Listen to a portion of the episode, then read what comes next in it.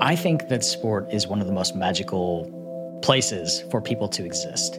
I think that sport is a vehicle for social change, and the change that happens within sports in terms of policies and acceptance and inclusion can really be a guide for the rest of the world. And we've seen it in the past, and I think that we're at a crossroads right now where how we treat inclusion in sport is going to reflect in the rest of society.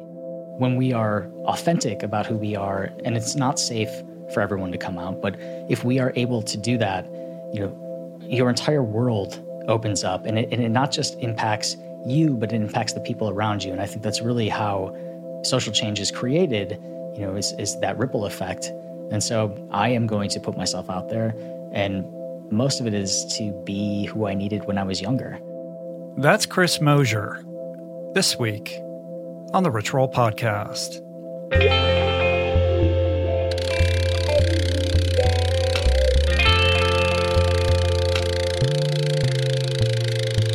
The Rich Roll Podcast.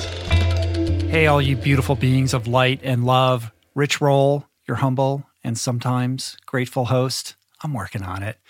Out here on the podcast beat, welcome or welcome back. My guest today is Chris Mosier.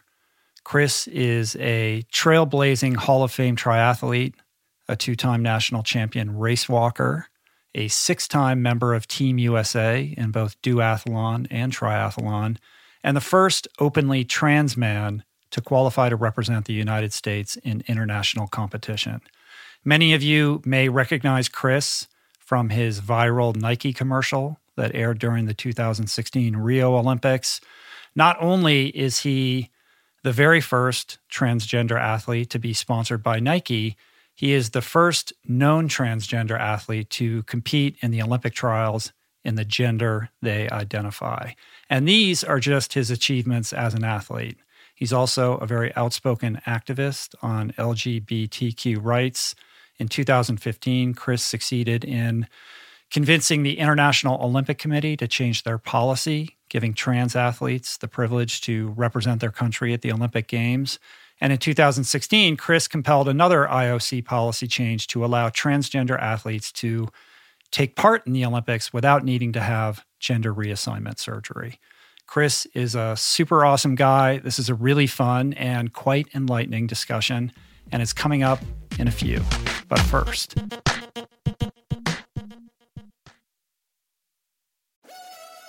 we're brought to you today by On. I am a total gearhead. I love researching the latest technology for the sports I enjoy. And I've learned that people often overlook apparel. But what you wear isn't just clothes, it is, without a doubt, technology. Technology that can make or break a performance. And I can tell you, after spending two full days meeting with the apparel wizards at On Labs in Zurich, that On is innovating in this space like no other with next gen premium fabrics, and just this heightened level of sophistication and precision and testing and development and intentionality previously unheard of that puts them just miles beyond the competition. I've been rocking On's high performance running apparel, including the long tees, the weather jackets, even the climate jacket, all super lightweight, tailor fit, built to move and just gorgeous to get you out and get it done in fleet-foot comfort no matter the weather. I'm super proud to be a brand partner with this impressive team. From increasing product sustainability to improved energy return and impact protection, truly Swiss innovation at its finest. To get you moving, On is offering an exclusive 10% discount. To redeem, head over to on.com slash richroll and use code RICHROLL10 at checkout.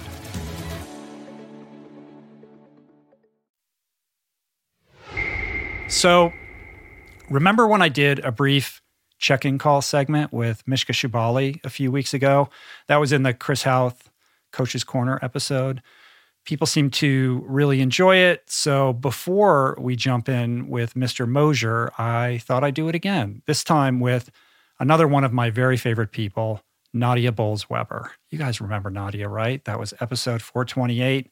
Well, real quick for any newer folks, Nadia is my ordained but quite iconoclastic Lutheran pastor buddy. She's a three time New York Times bestselling author. And one of her books, Accidental Saints, great book, by the way, our mutual friend Pete Holmes just dropped into a Simpson episode that he wrote that just aired, which pretty much solidifies Nadia's cool factor forever. In any event, Nadia is the host of a brand new podcast that I'm really loving. It's called The Confessional. It's pretty great. It features some people who have been on this show, like Chris Schumacher and Mishka Shubaly himself.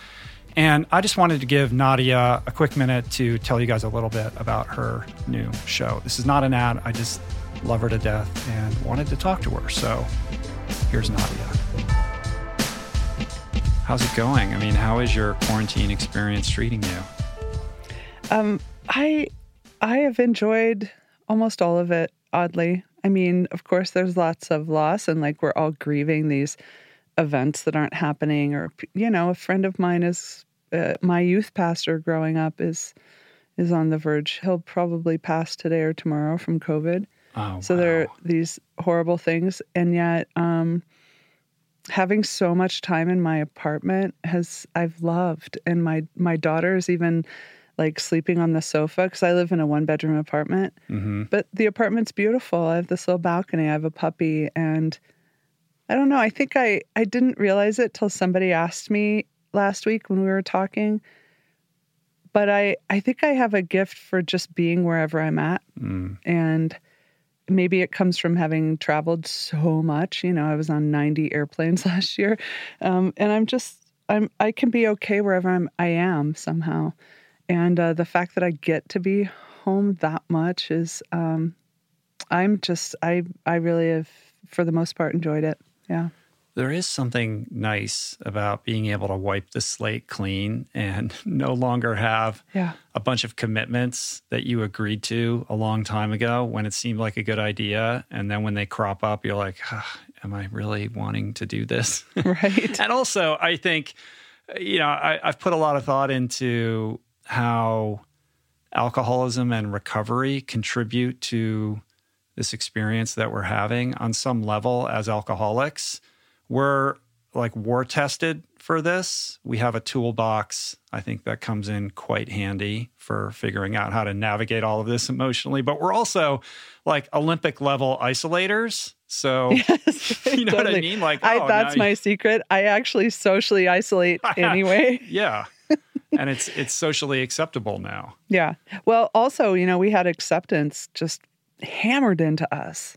That's the key acceptance, you know? And surrender. That's right. Surrendering to what what is. Yeah. What is happening. And maybe that's why I have an ability to just be okay wherever I am generally Mm. from that. Well, that is a gift. it is that for is a sure. gift. Yeah.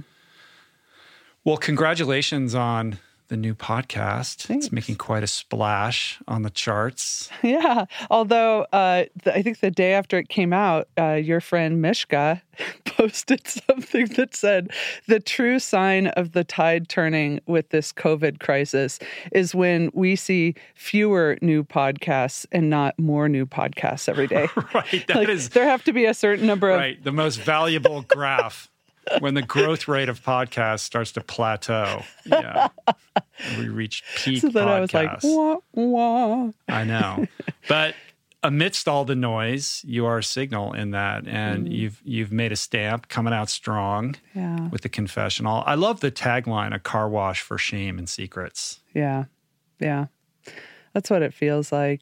I it, I've it has been an absolute joy to create this thing, to have this idea and then to have the the best partners I can imagine in in bringing it forward and with PRX and the Moth and Mhm. just locally here in Denver, House of Pod. I don't. I just. I just feel like the absolute right people came along, and and you know, there. wa- I had a struggle for a while trying to figure out how to bring this about. You know, you and I talked about it. Yeah, we've talked many times over the last I mean, this idea cropped up. It was around the time when you came into the podcast, I think. I mean, when was that? Like a year and a half ago or something? Yeah, something like that. Yeah. So it's been there a while. Yeah. um, well, here it is. It's beautifully produced and very well done. I think in this day and age, just coming out with another long form conversation podcast isn't enough. You need a specific point of view and an angle. You certainly have a point of view, but to set the context as the confessional. Mm and to create this safe space for people to be vulnerable and share their story. Yeah. And have it be received by somebody who is, you know, kind of tested in this format. Mm. Um, to be able to hear that with the level of compassion and grace that you have, I think makes mm. it unique and special. Oh, yeah, thanks. I I all I ever want to hear is the worst thing anybody's ever done anyway. I think it's a really selfish way of, of making that happen. Right. I mean, I'm just like, how long do we have to wait till I find out? Like, what's the worst thing you've ever done? It's, I don't know. Right. Let's get to the good part. Exactly. I don't have time for like uh, kind of bullshit, chit chatty stuff. So, um, also, I'm just a huge believer in so often, if you can get somebody to talk about their biggest regret, the thing they have the most shame about that they have done, not that what that was done to them, but they have done, um, you'll find an origin story in terms of who they became after that, mm. nine times out of 10. Mm-hmm. And so while it's not saying, oh, it's okay you did this horrible thing that hurt all these people. It's also to say, like, look, I God, I hate to even say it. I believe in redemption. I, I mean, if if we don't believe in like if we don't think people can change that people can pivot and go a different direction or in my tradition you know repent like think differently at different points in their life like if we don't believe in human transformation what the fuck are we doing mm. like what, what what are we doing reading literature or going to recovery meetings or meditating or any of the stuff that we do I mean, I just believe in it. And I'm sort of desperate for stories for stories about redemption, about human actual human transformation because that story is going to be a lot messier than, you know, most of what we're going to see in the media, you know, or certainly in social media. oh, it's as messy as it gets. And I think that, you know, intellectually, we're all on board with redemption, yeah. but we find ourselves in this moment where it's all about cancel culture mm-hmm. and the ability of somebody who has done something terrible to redeem themselves in the kind of, you know, godhead of public consciousness is very much in question. For sure. And I think for you to be able to, I mean, you come out of the gate super strong with Megan Phelps Roper. I mean, it's yeah. the most, you know, powerful of all stories when it comes to this. Um, and to see that evolution play out over time and to be received by you, mm-hmm. I think gives all of us pause to consider, you know, how we approach and react to things that we see in the media and how people behave and what our own personal responsibility is when it comes to whether or not we can, you know, allow that person the space to grow and evolve and change. Man, I read a piece uh, Amanda Knox wrote yesterday. She was a foreign exchange student in Italy, an American girl, remember? Mm-hmm. And she mm-hmm. she was accused of of the like rape and murder of her roommate, and uh, she was wrongfully you know, imprisoned for gosh over a thousand days, and she's she's an extraordinary person. She wrote a think piece about the Tiger King docu series and how much of people's sort of disgust and rage and outrage was pointed towards Carole Baskin and this assumption that she uh, murdered her husband. But this think piece that that Amanda Knox wrote had said, "Hey, let's just give pause for a minute. This is a documentary filmmaker has given you very specific information. Mm-hmm. And that's very different than actual set of all the facts that are available. And so we cannot assume that somebody is guilty of something because of an editorial choice a documentary filmmaker made. Mm-hmm. And it made me go, ooh, wow, like her perspective is so searing and distinct uh, given what she went through in terms of the court of public opinion. You know the italian people for the most part just decided she fit she was a character in a narrative. She was not a person. Mm-hmm. And that character was that she was a whore. Mm-hmm. And they cast her in that. And then they convicted that character. They didn't convict her. It was, they decided who she was. So, I mean, I, I have a friend who's an Episcopal priest in New York. Um, named Jacob Smith. And he, I just always quote him because he says, Look, we're all three bad days away from being an internet scandal, and most of us are already on day two. Oh no. You know, so we should fucking relax. Yeah. Everybody relax because you know it's you next. Yeah. It's gonna be you next.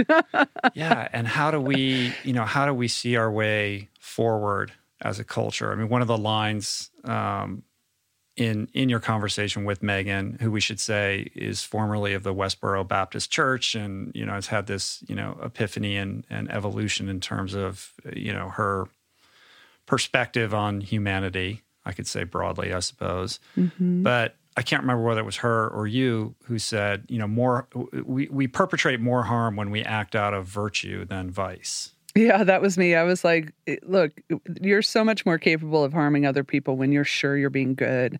I mean, look, even even police stations have a vice squad, and I'm like, where's the virtue squad? like we should have a virtue squad. Uh-huh. It's like policing all the people who are sure, like, first of all, they have God on their side. That's dangerous, you know, or, uh, you know, just absolutely sure we're doing the good thing against the people who are doing the bad thing. Mm-hmm. That dualistic thinking is just so toxic. And Mm-hmm. I don't know. Yeah, and packed into that is this idea that by shaming that person, you're going to change their mind. And you know, if if Megan's example stands for anything, it's that that's not the case. It's only through understanding and compassion and grace and and conversation that we can kind of get to the other side. Yeah, I mean, talking shit about people who do bad is not the same thing as doing good. Mm. And I think we've sort of subtly equated it that way, at least on social media. So the only the only reason I, I have these conversations where I really try to be compassionate and I try to understand somebody as a whole person and um, it, it- and I and I look for stories of redemption is literally not because I'm good at it. It- It's not because I'm good at any of it. It's because I'm just desperate for it myself mm-hmm. that I'm willing to go to those lengths to find it for myself. So it, it I'm not I don't know that I'm naturally compassionate. I've just sort of realized how much I need compassion and so therefore I'm like, well then I guess I have to start there by offering it. It's a just a different approach, I guess.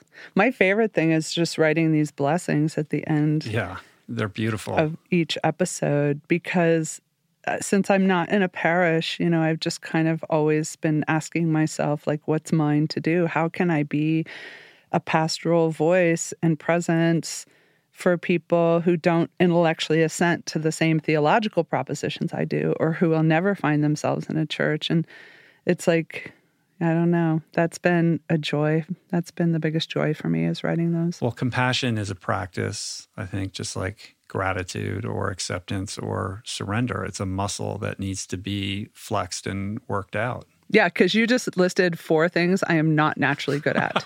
yeah. like those, I, literally. Trust me, left Yep. to my own devices, you know, locked up in a house with six people, there's a lot of frustration and resentment and anger and outbursts and, you know, lack of gratitude Yep. uh, going around, Yeah. coming out of me. Yeah, So, yeah. It's um, yeah. So, I mean, that's why my my parishioners, when I was in my parish, were like, "We're we're so glad we have a preacher who's clearly preaching to herself and just letting us overhear it." mm, I I think that's just what my work has always ended up being. Some version of that is trying to proclaim the thing I need to hear. I guess. hmm That's the best. Yeah. You know, when somebody is telling you you should feel this way or do this, or here's your five, you know, tips to success in any facet of your life, I immediately tune out. Yeah. But I'm hyper aware when somebody is doing it from a place of their own personal self learning. And I find that to be the most kind of powerful um, medium for for teaching when it's like you're interested in this because this is what you need to work on so we're all working it out in real time together Oh my god, totally. I mean, I I almost always speak out of a deficit of something rather than out of an abundance of it. So it's not like I have so much compassion, like I have so much extra. I'm just going to help you have some. Let's give you some of mine yes. and just have to skim it off the top. Right. I uh, just don't. I'm like I am desperate, and maybe together we could find enough that for both of us. Right. you know? Who are some of the other people coming up on the show? Uh, let's see. I have Amy Brenneman, the actress. Mm, mm-hmm. Um, Chris Schumacher is next week, mm. um, who you and Former I have both guest met. on my he's show as well. Yeah, he's incredible. Is Pete Holmes going to do it? Uh, I don't. I don't know that Pete's done anything bad enough, man. Yeah, that's like the problem, he was such right? a good Christian boy. I don't know. I'm gonna still work on him. Uh, I put it out there for him. Let's see. We have um, you have Mishka. Mil- Mishka. Mishka, that oddly might be my favorite episode, really. He's the best. Um, he's got stories for miles too. Oh yeah. And he's very I wonder if I'm going to have return guests, you know, like extra bad sinners. Um, and then also Melissa Febos, who's this brilliant memoirist. She wrote Whip Smart, which is about being a dominatrix in New York for five years while she was high on heroin mm. and an honor student at the New School all at the same time. wow. You should have her on. She's a, she's an yeah. extraordinary writer. She um uh, I was her middle school camp counselor for three years when she was growing up. so that's how we know oh each other. God. I absolutely adore her. Uh-huh. So yeah, I've got I've got some fun. Theresa Thames, who's the dean of the chapel at Princeton, she's on in a couple weeks, and she has this extraordinary story of going from just absolute poverty, abuse, neglect in Mississippi to like somehow being the dean of the chapel at Princeton. Like, I don't mm. know. There's no map that can get you from there to there. You know, mm. it's an incredible story. That's cool. Yeah. Well, beautiful. Um, you know, this is just a short segment. I wanted to check in with you and yeah. see how you're doing and talk about your podcast, which I think is great. And everybody should subscribe to it, The Confessional. But maybe we can close this out with some kind of blessing or wisdom for the people who are really struggling right now, trying to figure out how to get through this very odd moment that we're experiencing, whether they're, mm. you know, first responders, healthcare yeah. workers, people who have lost their jobs. I mean, there's a tremendous amount of suffering, mm and with that, of course, mm emotional and you know mental trauma that people are you know trying to gracefully navigate and mm need are in desperate need of tools. Yeah. Well, I will. I'll do that by borrowing somebody what someone else said, which um, I heard our friend Jason Flom interview um, one of the guys who was in the West Memphis Three um, Damien Echols, who was uh, wrongfully imprisoned as a teenager for a murder he didn't do, and he spent 18 years on death row. So Jason just in, interviewed him on wrongful conviction mm. about, hey, what wisdom do you have, Damien, about how to not lose your shit when you're isolated and you, everything's been taken away? And the one thing Damien said at the beginning just stayed with me. He, and it's counterintuitive. And he said, I realized that if I was going to keep from going crazy, I had to learn how to not live for the future. And I like I think I stopped breathing when I heard him say that because what he meant was if I allowed my my brain to think Am I going to get out? When am I going to get out? Is this ever going to be over? When's my execution date? Are they going to kill me in the future? Anything other than the day he was in, he would be miserable. And so he said, all I could do was to live the best life I could live in the day I was in. And that I think has been really helpful at least for me, because some days the best life I can live is to really not do anything but make sure I get fed that day. That was it, right? Some days it's tidying up and cleaning and checking in on people I think are having a hard time, right? That's going to vary, but what is the best life I can have in the day I'm in? Because look, none of us is promised another day. Not none of us is promised another day all we have is this one. And I know that sounds trite, but I think this is the moment where we settle into the reality of that in the best way we possibly can. It's very Eckhart Tolle. Yeah, probably. I don't know. I've never read him. in the moment that we're in. Oh, you haven't? No, I That's know. Surprising. I thought you would have read him, but simple and simple and yet and and yet profound. And I think mm-hmm. the fact that we're all being compelled to stop is forcing us to be present with ourselves, mm-hmm. and that's uncomfortable mm-hmm. also. Yeah. Yeah, as as my man Jesus said, don't worry about tomorrow. Tomorrow has worries of its own, you know? Don't worry about that. Yeah. It, it, it that has that is its own thing and it's not right now, you know? So I just I try and try and keep remembering that because I forget it a lot. Beautiful. Well, thank you Yeah. for sharing Yeah, well thanks for the today. For checking up on me. I, I appreciate it. You've been a huge supporter and you've you really I mean, you're you really did help me get to where I'm at in terms of just taking my call and answering questions and offering support. It's really appreciated. Thanks. Well, my pleasure. I think that this medium is perfect for you, mm. and you've hit it out of the park with this show. So, again, everybody check it out The Confessional. It's fantastic. Mm. And when this all lifts and we resume some version of normality, uh, let's get together again yeah, and for do sure. another podcast Oh, I'd love in that. person. I'd love that. cool. All right. Thanks, friend. All right. Thanks, Nadia. Love you. All right. Bye bye. She's the bomb, right? Okay, back to Chris. So, this is a conversation that was recorded way back at the end of January, which seems like a lifetime ago. And it was originally slated to air many weeks ago, but then the world suddenly changed and it just didn't feel like the right moment to share this particular conversation. But it feels like now is the right moment because elections are around the corner. Critical human rights will be cast across ballots. And so I felt compelled to momentarily interrupt this 24 7 pandemic news cycle to explore some different terrain because there is much at stake for many come November. So this is a conversation about those rights that are currently in play.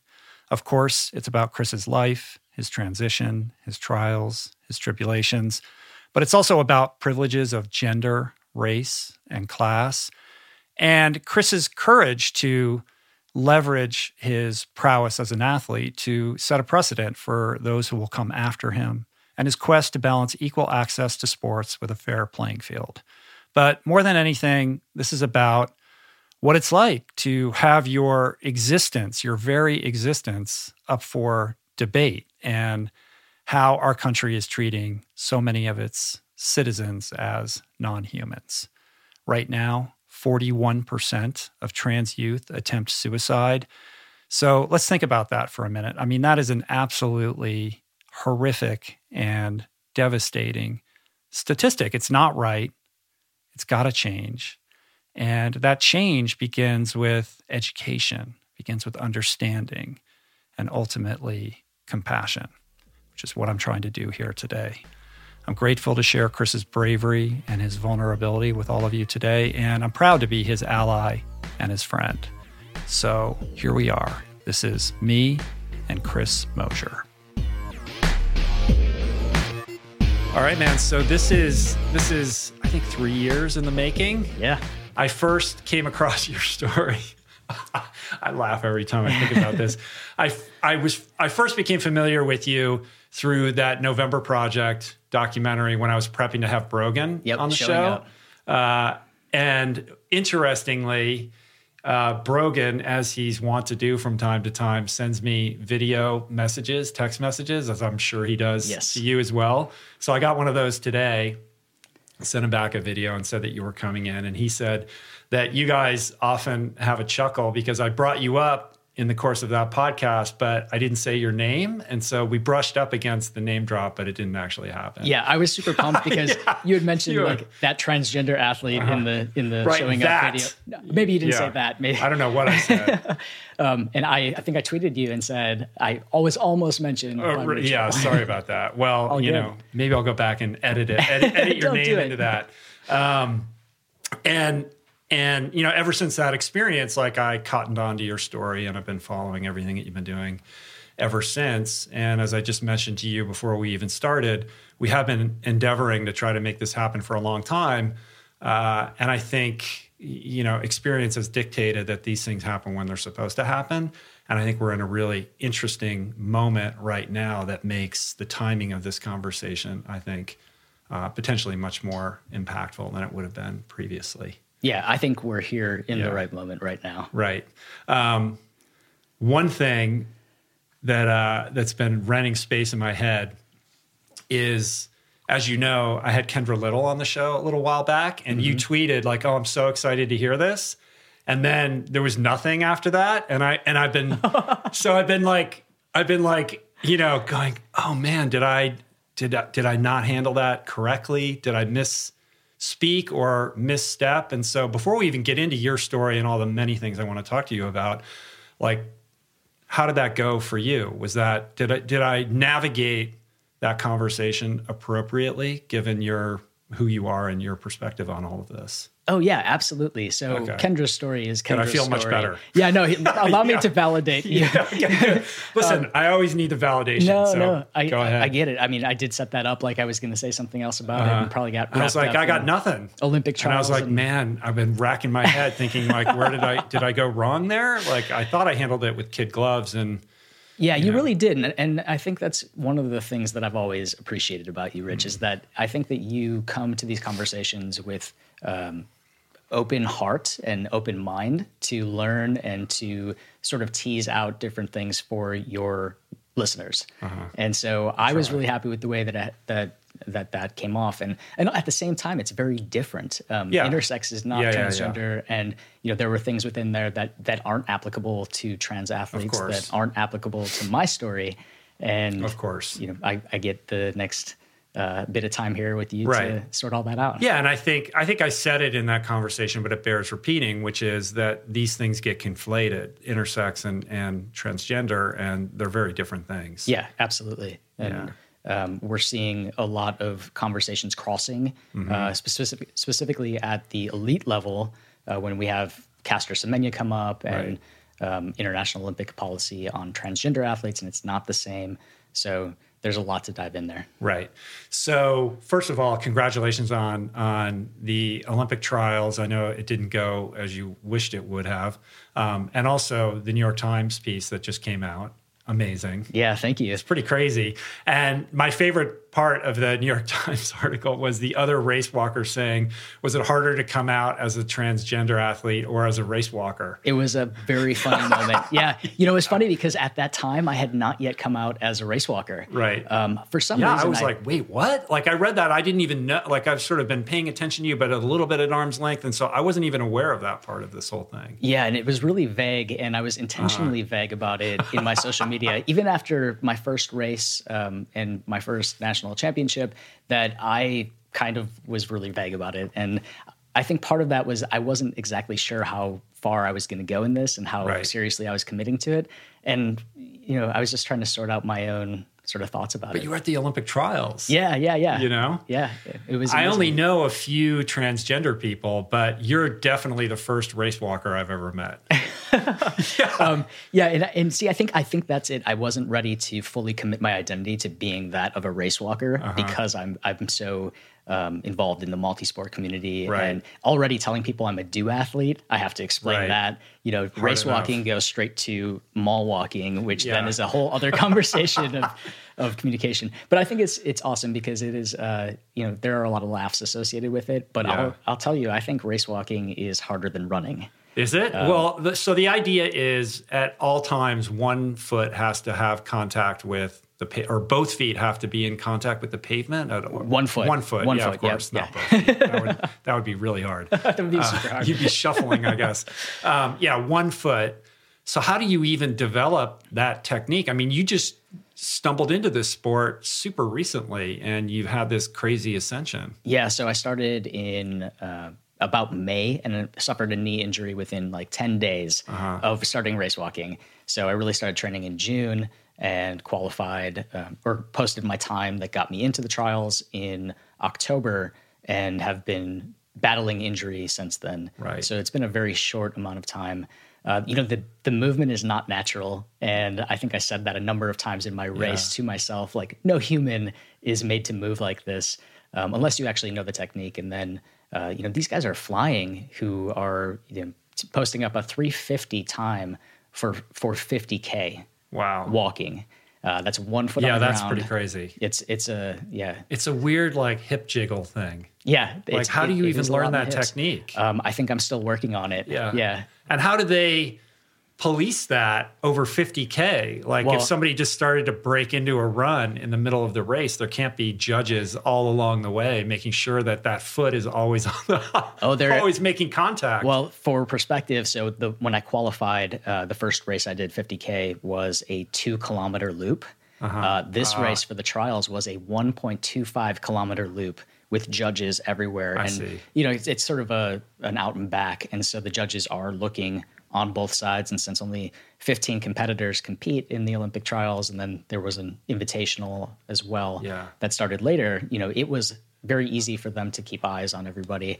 Uh, if somebody does start to break form, uh, there are warning paddles that come up. You get three warnings, and then you have a time penalty. And then on the fourth warning, you are pulled from the race. I see. Yeah. So how many were in the field at trials? 15 is the cap. That's it. Oh, so they only take Yeah. 15. So it's not a time standard It was thing. 15, yep. So Uh, there is a time standard, and when people don't meet the time standard, then they fill the rest of the field to 15. I I think that's the ideal wow, number. it's a pretty small Yeah, group. yeah. It must be, you know, a pretty tight knit community. There just can't be that many people that are out doing this. Yeah, I've been super pleased with how welcomed I've felt and and Yeah. have been in the race walking community. Um, there were, you know, the guy who asked me if I came out as a race walker had heard about my story prior to showing up at the race. Um, we chatted for about 30 kilometers Uh-huh. of that race. And everyone, I, I just have the sense like everyone wants to see me succeed. They want, cool. um, you know, they want more people to join race walking. They want the word to get out. And um, yeah, it's really a, a tight knit community. Well, you have really made your mark on not just uh, the transgender community and um, and uh, and you know how that works within sports, but really on sports overall in general. Like it's it's really remarkable the the level of advocacy that you shoulder and the extent to which you really have created change. It's really something. So I want to I want to um, explore all of that, but let's contextualize it by taking it back and hearing the superhuman origin story. Yeah. Um, I grew up playing girls and women's sports. Um, so I was assigned female at birth, was raised and socialized as a little girl, and grew up playing girls and women's sports. I was a three sport all conference athlete in high school, Grew up in suburbs of Chicago. suburbs of Chicago until about high school, and then moved up to Wisconsin. Yeah. Um, you know, going from uh, a large suburb, large school to a class of 25 students, uh, you know, it was Right. shocking. Um, but that's what you do there. You play sports. And so it was season to season to season. And that's so how, just the traditional sort of basketball, baseball kind of thing. yeah, volleyball, Uh-huh, basketball, softball. Right. Um, you know, that was that was life. Yeah. And that was how I made friends. That was how I found my community there. And really at that time, um, you know, I didn't even have the word transgender on my radar when I was a young person. I didn't know anybody in high school who identified as lesbian, gay, bisexual, transgender, or queer. Uh, in you know, a very small school, 99 students in the high school in total Wow. and it's 300 from K through 12. They've actually shut down the school because there are so few people who are up there Right. now. And you know, it, it doesn't allow for a lot of diversity. Yeah. And so this was really not on my radar. And what I knew about the queer community, about the trans community, was what I saw on TV. Uh-huh. And at that time, you know, this is Not a lot. Maury Povich and Jerry Yeah. Springer, and they were not positive representations or accurate representations of what it means to be Mm-hmm. trans.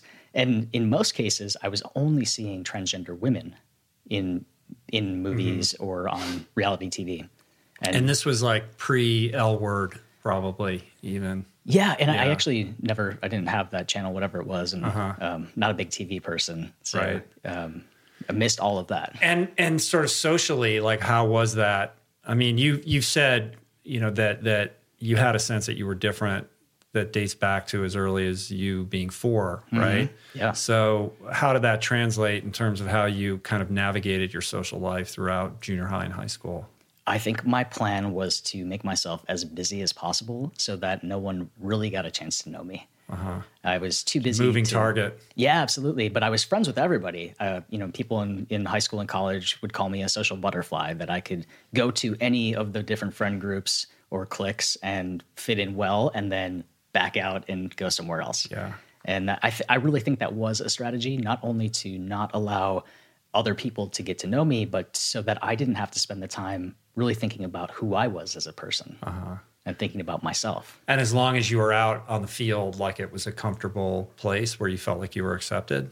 Yeah, always. I uh-huh. mean, I think from my earliest memories were from sports and from fitting in and and finding friends because I was a good athlete, a great teammate, and a good leader.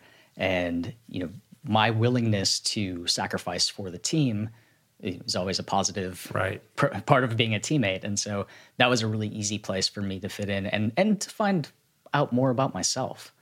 Yeah. You know, I, right now, I would say, even as an adult, I all of the things that I love about myself in terms of my values and my work ethic, you know, in my thought process and how I communicate with other people, you know, my perspective on winning and losing, um, goal setting, all of that comes from those very early uh, yeah. lessons that that I learned in sport. Yeah, and it seems like that that sensibility was allowed you to kind of transcend whatever you know sense of difference that you felt or may have you know been perceived to have by your classmates and your teammates because you were such a good team member it that that like took care of everything else right and yeah. made it okay yep and that was my solution for yeah. that feeling that i had that i didn't quite fit in it was already hard enough going to that small school from you know suburb of a city and dressing differently and I was listening to different music and mm-hmm. had different fashion sense and interests. And, you know, when I'm there with them, it was like a two year time gap where it was my end of sophomore year before people started to listen to what I was listening to or mm. dress the way I was dressing. And so I, I, just felt that I was so out of place there. Um, but but sports and that common goal of of wanting to succeed as a team was really what grounded me in that community. Yeah. Was it a sense that you're just you were just a tomboy initially? Yeah, I think so. But I, you know, I think just because I didn't have the language or the terminology to assign uh-huh. to it, like I knew I wasn't like my brother. So I have a, a, brother who's a year and a half younger than me. And growing mm-hmm. up, I knew that I wasn't like him. And I also knew that people didn't treat me the way that they treated him or give me the same opportunities that they gave him. And so I felt that difference. But also, when I looked at the girls in my class, I knew that I wasn't like them. Yeah. And, you know, I had just hindsight is so interesting because there are all these moments where it it all lines up for me. Uh, every single, you know, part of my childhood of of what I was interested in and how I behaved and you know, I have all of these memories of adults telling me you can't do this because little girls don't do this. You right. can't dress like this. You can't play this sport. Um, you shouldn't act like this. And every part of me felt that was authentic expression. Mm-hmm. And I wasn't learning that from other places. It was just truly who I was. Right. And short of sports, uh, I would suspect that that would be, you know, it, it had to be lonely, right? Feeling like you didn't fit into either of those categories, sports being the refuge. But short of sports, you can begin to see why somebody who's having a similar experience to you would start to develop, you know, depression and other kind of mental, you know, problems around that that feeling of isolation and and distance. Yeah, and I think that's a very common thing that we hear with not just queer athletes, trans athletes, but the LGBTQ plus community in general is that there are so many of us who feel like we are the only ones going through this experience. Mm. And I think it's really that feeling. And, and I can't say in high school that I really felt that because I did such a good job of putting my energy into sports, into extracurricular activities, uh, the yearbook and the newspaper and mm-hmm. photography and and extra jobs and anything that I could do to keep myself from having to spend that time right. of of feeling loneliness and discomfort and disconnection. Um, you know, but looking back, that was all false. It was all false connections. It wasn't yeah. real authentic because I didn't want people to see the real me. I didn't want people to really get to know the real me because I had received messages for 10 years at that point that that who I was as a person was not okay and it was not the way that I was supposed to be. Yeah. And I don't think that really well, changed I think that, I But the sports part is authentic, right? I mean, on some level, it's a mask, right, to keep people at bay. Oh, yeah. But it was really uh, true love for me. Yeah. Um, it's where I felt most like myself. Uh huh. So you graduate from high school, you go to Northern Michigan Yep. University. Yep. I'm, I'm from Michigan. So Are you? Where is Northern Yeah. University? It's in the UP. It's in Marquette. oh, wow. Yeah, all the way up. Oh, my good. yeah, yeah. That is, I mean, you went from a small school in Wisconsin to like an, inc- uh, an incredibly isolated community up there, right? Yeah, I did. And in Probably a not of- a lot of diversity up there. Yeah, except for the athletes, and that Oh, was yeah? really one Right. of the things is that um, that was yeah, except for the athletes, there, Uh-huh. were, there wasn't a lot of diversity. But that's more racial diversity. There wasn't a lot of diversity in terms of um, LGBTQ plus acceptance either. Um, and it- and it also points to the time period. Like people just were really talking about that when I was in college, and, and we're talking. Mm-hmm. 1998 to 2003, 5 wonderful years in in Michigan. Uh, that people just weren't talking about it, and Uh-huh. and uh, it, it was it was a very different time. So how do you begin to piece this together for yourself and and and you know start to own your identity? It, didn't happen when I was there. Uh, in hindsight, again, looking back, you know, my dream was to play college basketball, and I had hopes of going to college and playing and having my name on the back of a jersey and being, you know, having that that athletic experience. And when the time came to make a decision, I had so many different excuses and chose not to play basketball. What do you mean excuses? Like you were you were afraid or Oh, was- absolutely. yeah. But but how that how that came out was, you know, I'm a first generation college student. No one in my family has ever gone to school, and navigating that process to even go to school was a challenge for me. Uh-huh. And I knew that there was, it was a huge investment, not just of my own money, but also of my time and you know my family's energy. And so I knew I'd have to pay for school myself, Mm. and thought, okay, I'm not getting a scholarship. I'm going to have to have jobs. So I can't be an athlete and pay for school at the same time. And I thought, you know, this is a huge investment in in myself, and I want to get a great job after college. And you know, if I'm not paying attention to my academics, Yeah. that's not going to happen. yeah, so, yeah, yeah. you know, I, How were your how were your folks growing up? um, in what way? Well, in the sense of of you know raising you, there must have been you know some idea that you were a bit you know askew from a traditional notion of you know what they probably expected their daughter to look like at that time, right? Yeah, So how how have they navigated that whole thing? Yeah, you know, it's interesting. I've I've never really had a conversation about my with my mom about this, and I think mm. that when I finally understood my identity, I was terrified to tell her. Um, she raised me as a single parent. Uh, dad left the picture, sort left. of in and out uh, from the age of eight, and he is still around, but but we haven't been in communication for about uh, 15, 20 years maybe, and and it was not related to my identity. Um, Yeah. At that time, I didn't know I was trans, and I, I wasn't out as queer. Um, but you know, for my mom, I think when I did come out as trans, I think she would have been more surprised if I said I was going to wear a dress the next day, Yeah. than to kind of tell her and explain to her what transgender identity meant. Um, but you know, I was raised in a very loving household, and and she encouraged me to play sports, despite my injuries. When I was a kid, I I, I often heard like, "You were not meant to play sports," you know, with a twisted ankle or bruised ribs or whatever. But um, you know, I I felt like I had full support from her to participate in sports. In terms of how I showed up in the world, I think that I definitely didn't line up with the vision of what she had for a little girl.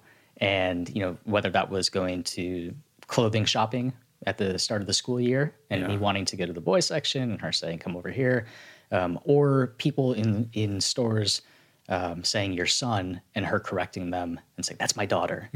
Um, you know, I think that that, I, I can only guess, um, probably brought up a lot of things for her.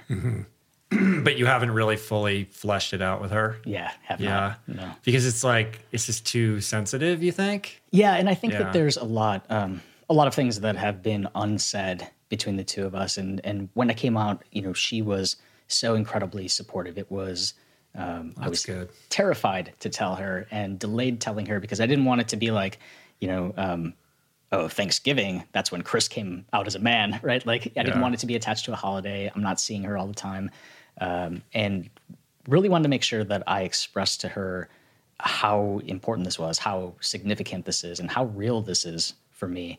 And you know, she's the one who named me, and so you know, I thought like you know, she had a daughter and two sons, and now she has three sons. Mm-hmm. And that changes things for her. That's a transition for her as well, and how she talks in her small community about, you know, when people come back and don't know and say, How's your daughter?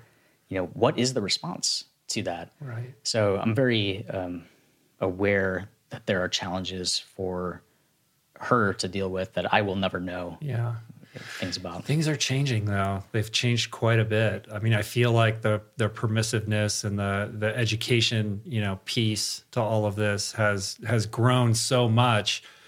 Um, and you know, just the word transgender and the kind of um, you know, acceptance that we're seeing in certain parts of America and the world is so much more than it.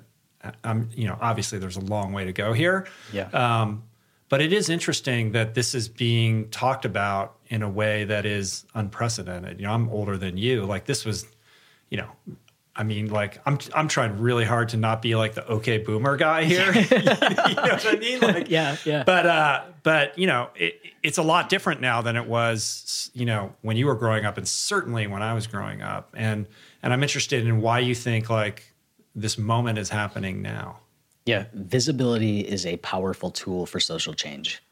And the more visibility that we have, the more awareness is created. And it, it's really been interesting since I came out in 2010. Uh, came out publicly in the Advocate magazine, a New York Times article shortly after. And that was sort of what you know stepped me into this public identity as an out trans man, which is a decision that you only make one time with the internet, right? Right. I'm forever Yeah, yeah, the transgender Yeah. athlete. Um, there It had to be a hard decision. it was it was incredibly hard. Yeah, it was it was a very challenging decision because part of me just wanted to go somewhere and live the life that I knew that I was meant to live, to switch jobs, switch communities, and just like be the dude that, that I wanted to be. But your interest in sport and your desire to be this, you know, elite, you know, professional athlete kind of mandated that you be somewhat public about it because you would have to change your classification and there was going to have to be, you know, like to change your name and then that classification when you're kind of moving your way up the ranks in triathlon and people knew who you were prior, that's going to require some public visibility. Yeah, but I think even more than that, it would it really wasn't about that. I thought that I was going to lose sport. And when I knew my identity, when I knew that I was trans, I waited over a year and a half to actually come out because I was terrified of losing my ability to compete.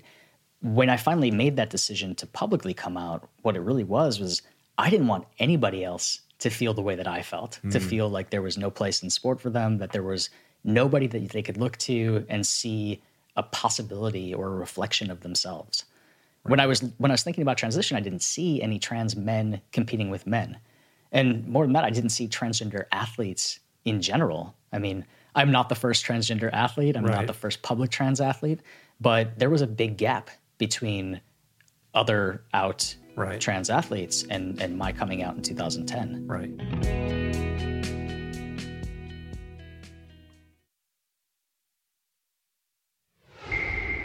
All right. Well, going back, you're at Northern Michigan, you're hustling multiple jobs, doing that whole thing, and you make the decision to not play basketball. But how do you find your way back into sports? So I had a job in the, um, the student center serving food, and one day the college mascot walked in with the cheerleading team, Uh-huh. and I looked at my coworker and said, "I'm going to do that." And I What's the Northern Michigan mascot? it's Wildcat Willie. okay. Wildcat Willie. So um, I, I bring this up because I got my NCAA Division One letter in cheerleading, which I think is hilarious. Uh, Uh-huh. That is because good. because I did a year and a precious. half as the mascot, and Uh-huh. while people might say that's not a very athletic uh, part, you know, I, I was working out with the cheerleading team, going to practices and going to games, uh, but all of it was done in this really safe way where I was in full costume behind a gigantic Yeah. mask. No one did anyone know who who the mascot was? Did My- they know it was you? the other mascots in the cheerleading team. That my college roommate didn't know for a very long time. Yeah. Uh, in the internet age, that probably wouldn't be possible. but- Yes, correct. But at that time, it was it was top secret, and Yeah. you know, sort of that um, uh, Disneyland mentality. You never have the head off. And for me, that was really um, it was awesome because I got to connect with people in that college environment, in that sports environment, and you know everybody wants to take a picture with the mascot, and I, in reflecting, saw that that was one of the only times I smiled in photos at that time period in my life was when I was in a mask and no one could see me. Mm. Because I felt like I didn't want to be seen outside of that. Like, even for me now, I d- I don't look back at old photos and I don't post old photos. I, you know, uh, that was a very painful time for me. Mm. And I couldn't have expressed that, I think, outwardly at that time. I couldn't put words to my pain. Mm. But looking back on it, I know that, um, you know, I, I was hurting and I didn't know why. Yeah, it's it's life meets metaphor, right? Like you mm-hmm. were literally inside a costume. Yeah. So that you could be in the world and yet not be seen. Yeah, and I felt the most comfortable there. Yeah. And you know, um, Wildcat Willie is a is a boy right. wildcat. It's crazy. Around. It's almost like your subconscious chose that. Yeah, right? and I think my subconscious chose quite a few things that all line up for me now. Hmm, like what else? Um, you know, I think just the way that I navigated sports and that, um, you know, in college, you said to come back to um, how did I participate after I chose not to play basketball because there's basketball and then there's women's basketball. Uh-huh. And for me, it was that I didn't feel like being on the women's team fit me. And I couldn't say that, but that's, you know, I didn't want to go into a women's locker room. I didn't want to be a, p- a part of a group where people are saying, hey, ladies, you know, let's go girls. Right. Um, I chose to do intramural sports and participate in anything that was co-ed, anything uh-huh. that I could show up already in my clothes and not have to use a locker room, and you know, be out there with other people, but not have to be on that gendered team. Right. It lets you off the hook of having to answer that question or even have to deal with any of that. Yeah, right. and that's really how I got into running after school as well. Was that that was something that I could do straight from my door mm-hmm. to go out and not have to interact with people and eventually when i did want to compete that i could do that but in an individual way as opposed to being a part of uh-huh. a gendered team right were you fast right, the, right away when you started running no no no You're no, I don't think runner. so. Really? Yeah, I don't. I, You know, I think I, I really had to work for it. So um, the way that I got into running was in my last year of school. I had two mini strokes, and oh, wow, I didn't know um, that. Yeah, and so I um, you know suffered a lot of health issues in that last fifth year of college, uh-huh. and um, strokes in college. That's very unusual. Yeah, and it, you know it's one of these things that now when I talk about it, like I wish that I had the understanding of health and you know what it means to be healthy and take care of yourself because I just wasn't asking the right questions at that time and you know again looking back part of me probably didn't care if something bad happened to mm-hmm. me um, and I never felt like I was depressed, and I never really felt like I uh, was isolating myself, but I certainly was. Mm-hmm. And you know that sort of physical manifestation of the stress I was feeling, and you know whatever else caused that. Um, was really what sort of put me on this path of, of wanting to see how far I could push my body. And that was mm-hmm. sort of when I came back into run, in, started into running. After that was seeing a Chicago Marathon banner when I was in the city and saying I'm going to do that. Um, you know, me not right. being able to run a quarter mile at that point, um, saying that that's what I want to work. But to. holding out this aspiration, like this is this is potentially you know a way forward mm-hmm. for me. So was there like a level of self sabotage with your health, or was it just kind of harboring all of that stress? You know, whether it was unconscious or conscious um, that dissonance between true identity and and how you were you know making choices about how to navigate the world that you think precipitated like the strokes and these health problems that you were having it was absolutely self-sabotage yeah. yeah and you know it just it didn't manifest for me in cutting or you know self-harm like that uh-huh. um, you know i think it was that I, I wasn't sleeping and i wasn't eating well and i wasn't drinking water and you know, I was really stressing myself out, trying not to think about myself and my identity yeah. and how I fit in in this world. And I think there's something about being faced with um, being on the edge of your freshman year of life. You know, you hit that final year of school and say, all of this identity that I have here as a student leader, as a student athlete, as a person who works here or does this activity, uh, community service, whatever, all of that is going to go away. And when I leave here, I'm going to have a piece of paper and what? And I did not put time into that what. And that was a very frightening situation to be in, knowing that the end was near of school and that I would have to figure all of this out. So you had no sense of what you wanted to do after college. I had no job lined up. I had no home lined up. And my now wife, who I was kind of off and on seeing, but I wouldn't admit that I liked her, um, sent me a key to her apartment in LA. And, you know, seven days before graduation, I get this key in the mail and says, We can be roommates.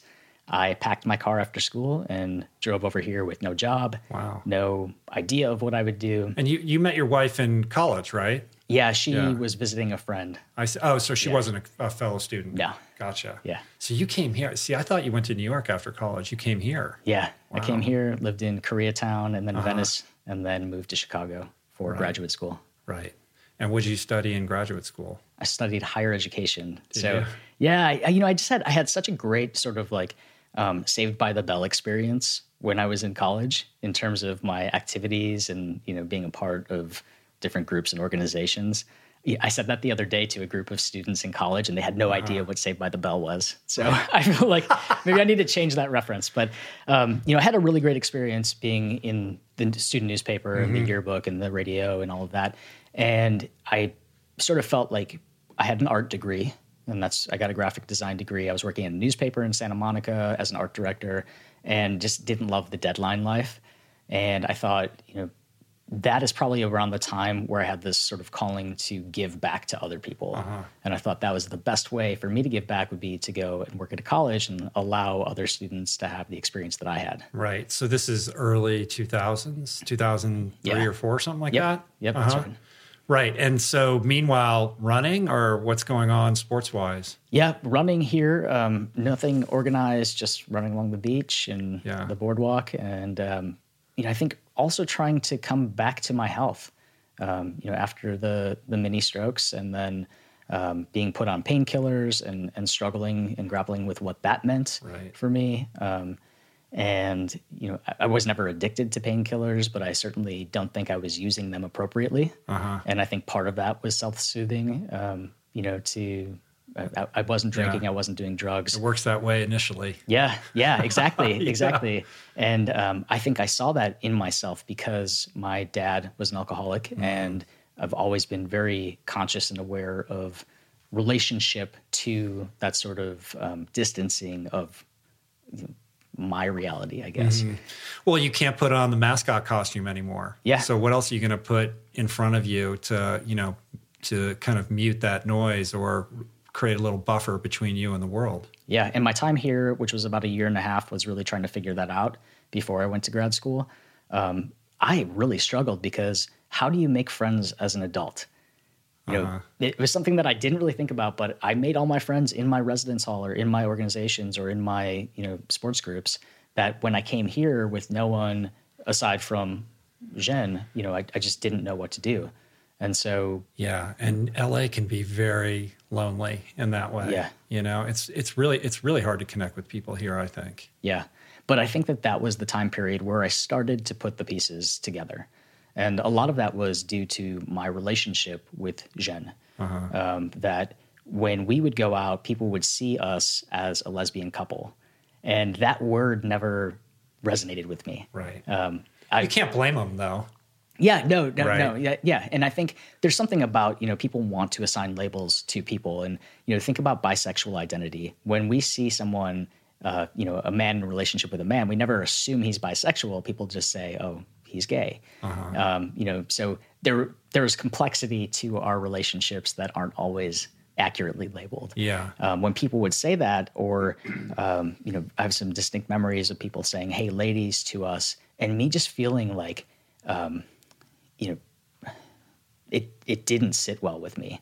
Um, it it felt wrong, and it, it had a very physical reaction for me, and I think that was the you know the first parts of really having to put it together and figure it out. And you know, in hindsight, I can say the reason that didn't fit was that I didn't identify as a woman. Right. And so And did did Jen? That's how you say her name. Is that? I mean, how is she? You know, was she aware of this at the time? Like, here's this is what's amazing. Like, so Jen has been with you throughout this entire thing, right? You guys Yeah. are married. You met her, you know, prior to transitioning and all of that, Mm-hmm. um, and she's been kind of like the steady constant in all of this. But on some level, I suspect she must have I mean, did you guys have conversations about this, or like, how, was she? What was her awareness level in terms of you know what you were struggling with? Yeah, I think I have blinked out on a big part of this, and I'm sure my my explanation and experience is very different than her perspective on it. Um, you know, initially when I started talking about our relationship and about my transition, I would say transition is a transition for everybody, right? So like how my relationship um, might change with my mom, right? So it, it changes her her view and her position to me and how she talks about me, and it was never like that for Jen um, you know, she fell in love with me as a person, and we had this amazing experience of getting to know each other sort of through written word, um, through messaging and through letters and things like that, like super old school. and and I think that we got a different sense of of who each other were, and so I think that she already she always knew that there was something about me, uh, and I think that when she started to see my own discomfort in those situations when we're out in public or when we're together, you know, that's really what prompted her, I assume, to say to me, you know, I think that you need to put some time and energy into thinking about your identity. And that's really how I was sort of, you know, gently guided in the right direction mm. of of actualizing and talking about it and figuring it out. Right. That's that's very unique and amazing.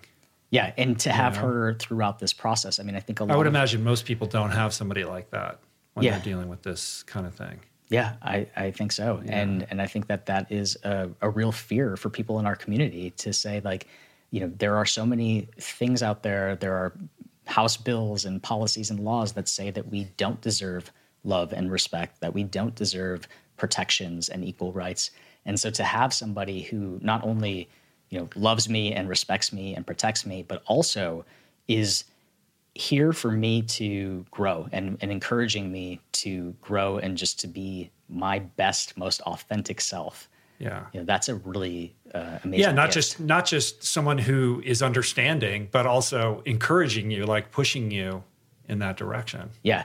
And I never felt pushed and I never felt forced and I never felt like um like, you know, there was no um there was no force behind it. It was uh, gentle guiding, you Yeah. know, like she had more information than I had. She had more uh, information about the queer community. She had been around more people, had more diversity in her life.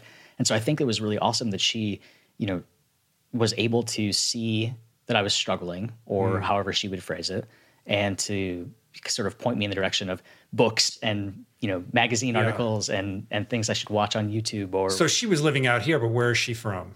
Uh, Chicago. Chicago. So, so Yeah, more like urban, metropolitan Yeah. upbringing. Yeah. She snatches this person from northern Michigan and you know rural Wisconsin. Yeah. It's like here I'm gonna I'm gonna like you know edify this person. I, I don't think that, that was it. I was not a project for her. Um, but but, but I would really imagine cool. like listen, if you're in an intimate relationship and you're not you know authentically who you are, there's going to be a barrier to to intimacy, right? Because you're not you're not a fully integrated person. Yeah, if you're sure. like kind of walking around in the world feeling disconnected because you're not sure who you're you are or you're supposed to be or Yeah. maybe you do but you're afraid to be that person Yeah, and I think that that's what was so magical about her and remains magical about her Uh-huh. is that her is her encouragement for me to figure that out and to be my best, most integrated, authentic self to so that we can have a, a deeper and more meaningful relationship. so you guys go to chicago together when you go to Um, grad school She went to New York for grad school, Uh-huh. and I went to Chicago. Hmm. so, and so it was a long- year long apart. distance kind of thing for a while Yep. Yeah Yeah. and then at some point you you did move to new york though right Yes, and lived there so for a while I because i, it- can't i know you're you've been in chicago and new york but i don't know the time timeline on all that Yeah, one year of graduate school in Chicago, and then I got an internship at Cornell University in New York, Mm-hmm. and got a job opportunity shortly after. Uh, decided to skip my second year of grad school and take this amazing opportunity in New York, where I would live rent free for the duration of my time there. That's not bad. Not bad. Yeah. yeah. Well, a world must have opened up to you when you got to New York City. You know, it didn't. It didn't, and Yeah. it was really interesting that even in um, there was this awareness that there were more people potentially in the world like me and like us, like more queer people.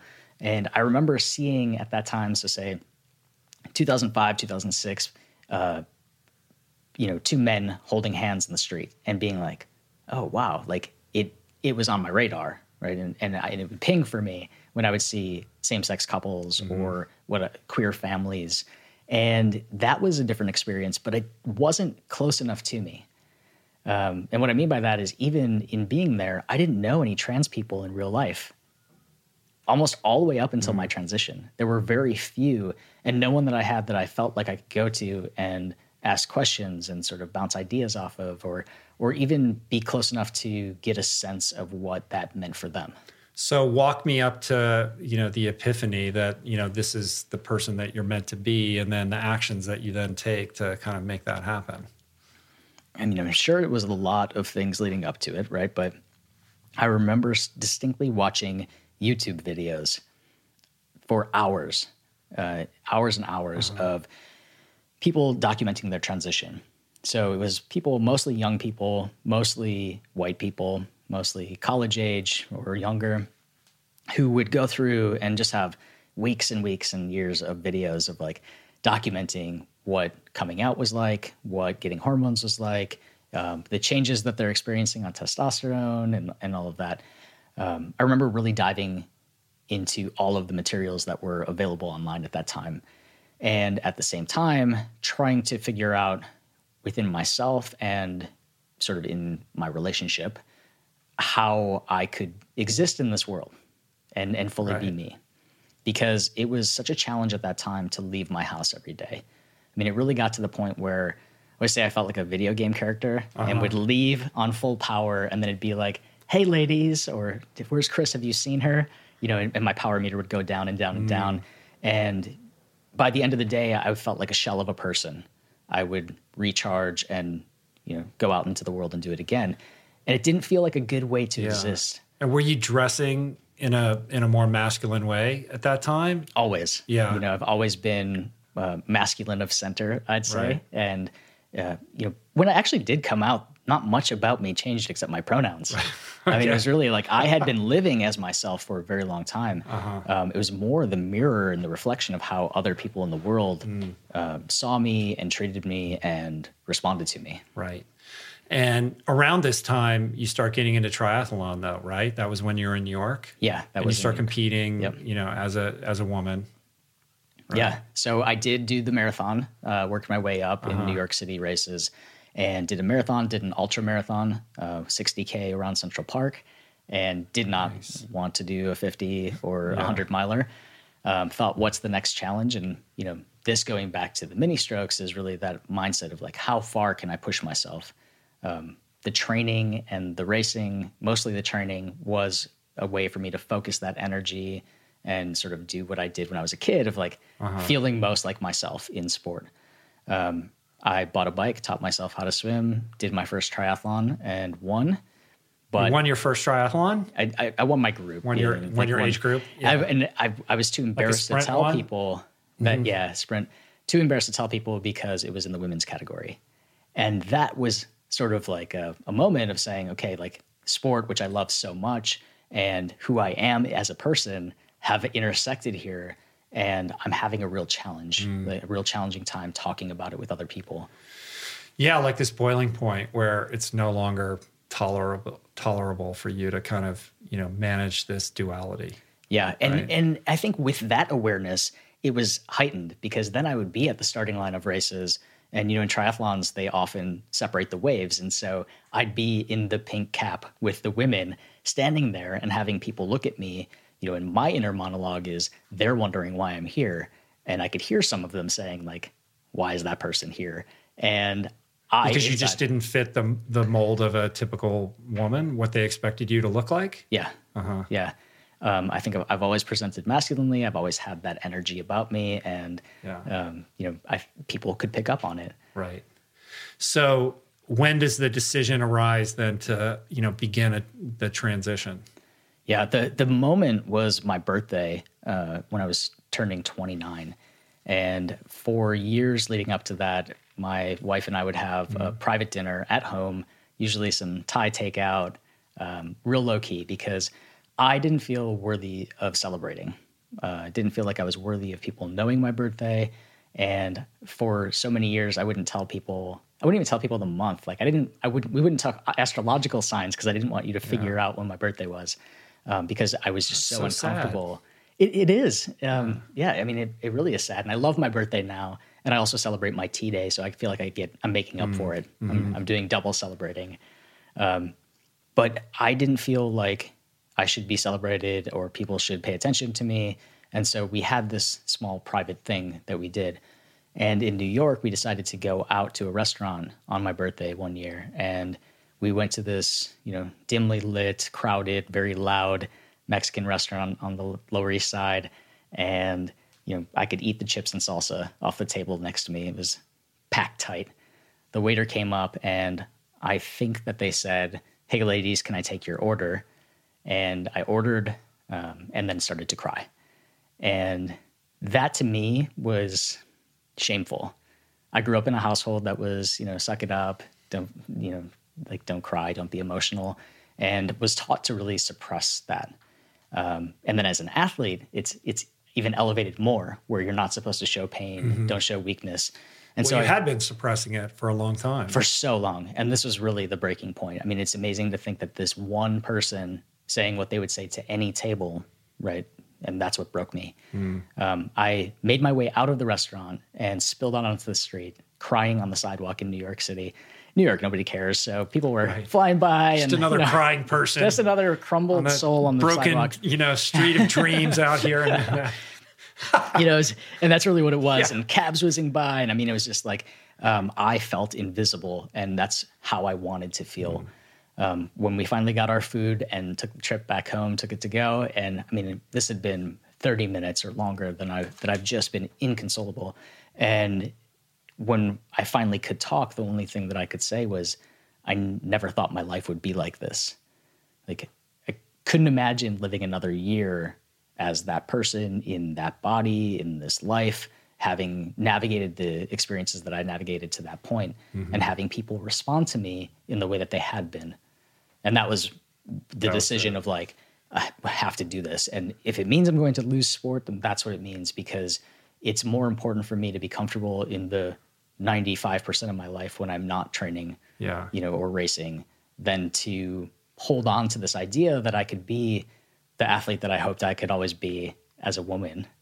Um, or or just face those fears of like what will my mom say? What will my boss say and my coworkers? And you know the 500 students that were living in my building and yeah. you know like I, I felt like a lot of pressure of worrying about other people's expectations and the great irony of course is that when you summon the courage to face all of those things and the fear about not being able to continue to compete as an athlete uh, and and take the action to become a more fully integrated self-actualized person in alignment with how you see yourself in the world your your world has exploded. Not only have you been allowed to compete, you've had success that I'm sure you could have never, you know, even predicted at that time. Yeah, it's crazy. It it, it really is, and um, you know, all of that energy that I was putting into hiding who I was, all of that energy that I was putting into worrying about what you would think or what anybody else would think about me, whether it was at the starting line of a race or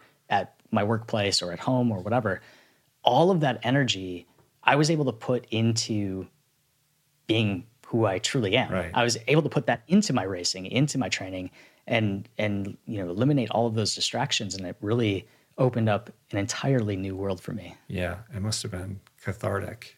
Yeah, and it continues to yeah. be. I, I, I, continue to have moments where um, I'm surprised that this is my life, and in some ways, it's because I'm surprised I'm still alive. Yeah you know, I, I, just in that I didn't have plans for what I would do after graduation. I never saw myself getting married.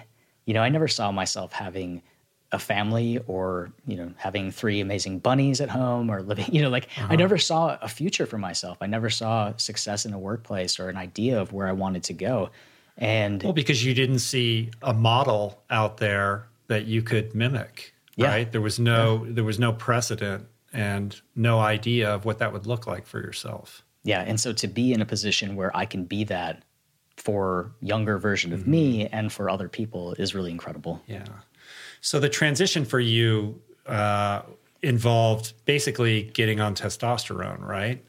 And was there, what, you know, what what walk me through like, you know, all right, now I'm going to put on my OK Boomer hat. Like, walk me through like what transition means because I know it takes various forms for different people.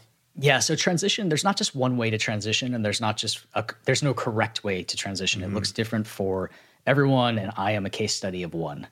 Um, so, what my experience looked like was first making a social transition. A social transition can be changing name, pronoun, uh, restrooms that you use, uh, mannerism, mannerism, style of dress, things like that. Uh-huh. Um, the second part of a transition may include, and it doesn't have to be second, just different category, is medical transition. And so that would be maybe gender affirming surgeries, uh, top surgery, lower surgery, uh, hysterectomy, things like that, mm-hmm. or um, taking testosterone treatment for me or cross hormone therapy, um, and and sometimes like uh, vocal therapy mm-hmm. might fall under that sort of medical um, thing. Right. And then there's a legal transition, so that would be changing legal documents like a driver's license, ID, passport, social security, birth certificate. Um, yeah. So those are the three different categories or buckets of transition, and you know people's paths look different. Mine was initially, so I think it's important to say I never felt like I was born in the wrong body or trapped in the wrong body.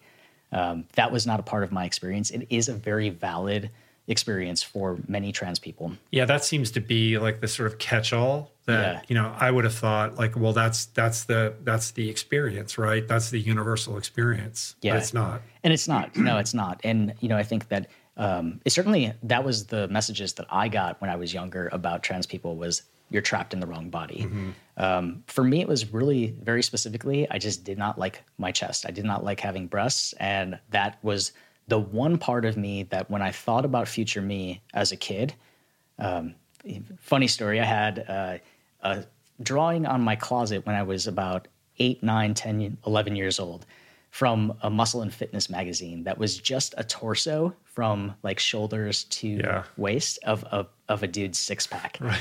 And it was on my closet, like not like lusting over it, but like I'm going to have that. Uh-huh. And that was the vision that I had for myself that I would that I would have that, you know, flat chest and six pack abs. And well, you got it, buddy. Like, I, I do now.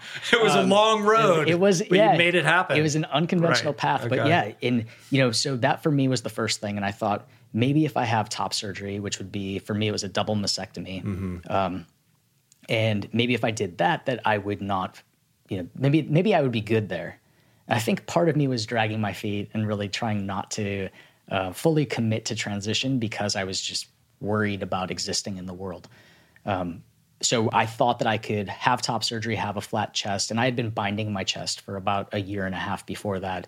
When I had the realization that I was trans, um, so a binder is a compression garment, mm-hmm. uh, super tight, and just flattens out, um, flattens out right. the chest, and it was you know incredibly uncomfortable, difficult to breathe in, sweaty and gross, and you know I thought that having top surgery may fix my discomfort with myself. Um, at the same time, I thought maybe I, I would be okay with people saying he sometimes and she sometimes. So I didn't fully commit to a pronoun transition until I had that birthday moment. Uh-huh. Um, and even then, it happened in stages for me. You know, first with family and friends, um, other friends and my teammates, and then at work uh, much later. Right. And then I started testosterone. After I had top surgery, I realized that I was still not showing up in the world the way that I saw myself. And that was the final step right. for me. And when you start taking testosterone, how long does it take before you start to see changes? And what is what is that experience like? Yeah, changes happen slowly over time. And I think it's really funny because the YouTube videos that I had watched, I had known sort of what was going to happen. And so there is this sense of like being so excited about change that you know i'm like are my hands getting bigger? Like do i have you know like examining for facial hair or, or whatever? Um, it took about a year for me to sort of settle into um, how i how i felt on testosterone and sort of start to see the the changes um, which you know you can see in comparison photos but i wasn't seeing every day because you know i'm, I'm seeing myself every day and and I'm sure there's a there's like an emotional transition of you know acclimating to these changes, you know, uh, and also what was it like? Like, did you experience differences in in like how you felt in your body? Like, did your energy change, or like how you know what is it? I mean, it, I, I'm trying to imagine that experience. Yeah, it felt it felt very different in my skin. And I think part of it was in March I had top surgery and then had the recovery from that. So Uh-huh. you know, when I could finally lift my arms and move around, it was mid-April. And then June was when I started testosterone. So I was already in this new body, sort of trying to figure things out. When I started testosterone, it wasn't like the next day people started calling me he all the time. Right. You know? So that was a challenging Yeah. thing of like I felt like you know that wasn't day one but it was day one of testosterone of like really starting the changes for me and so it was significant but to that point for years people were calling me he sometimes and she sometimes. And you know I, over time i realized that i was becoming increasingly more comfortable with the he and increasingly Yeah. uncomfortable with people saying she or not knowing. And you know i wanted to make that shift but in those first couple of months it wasn't automatic.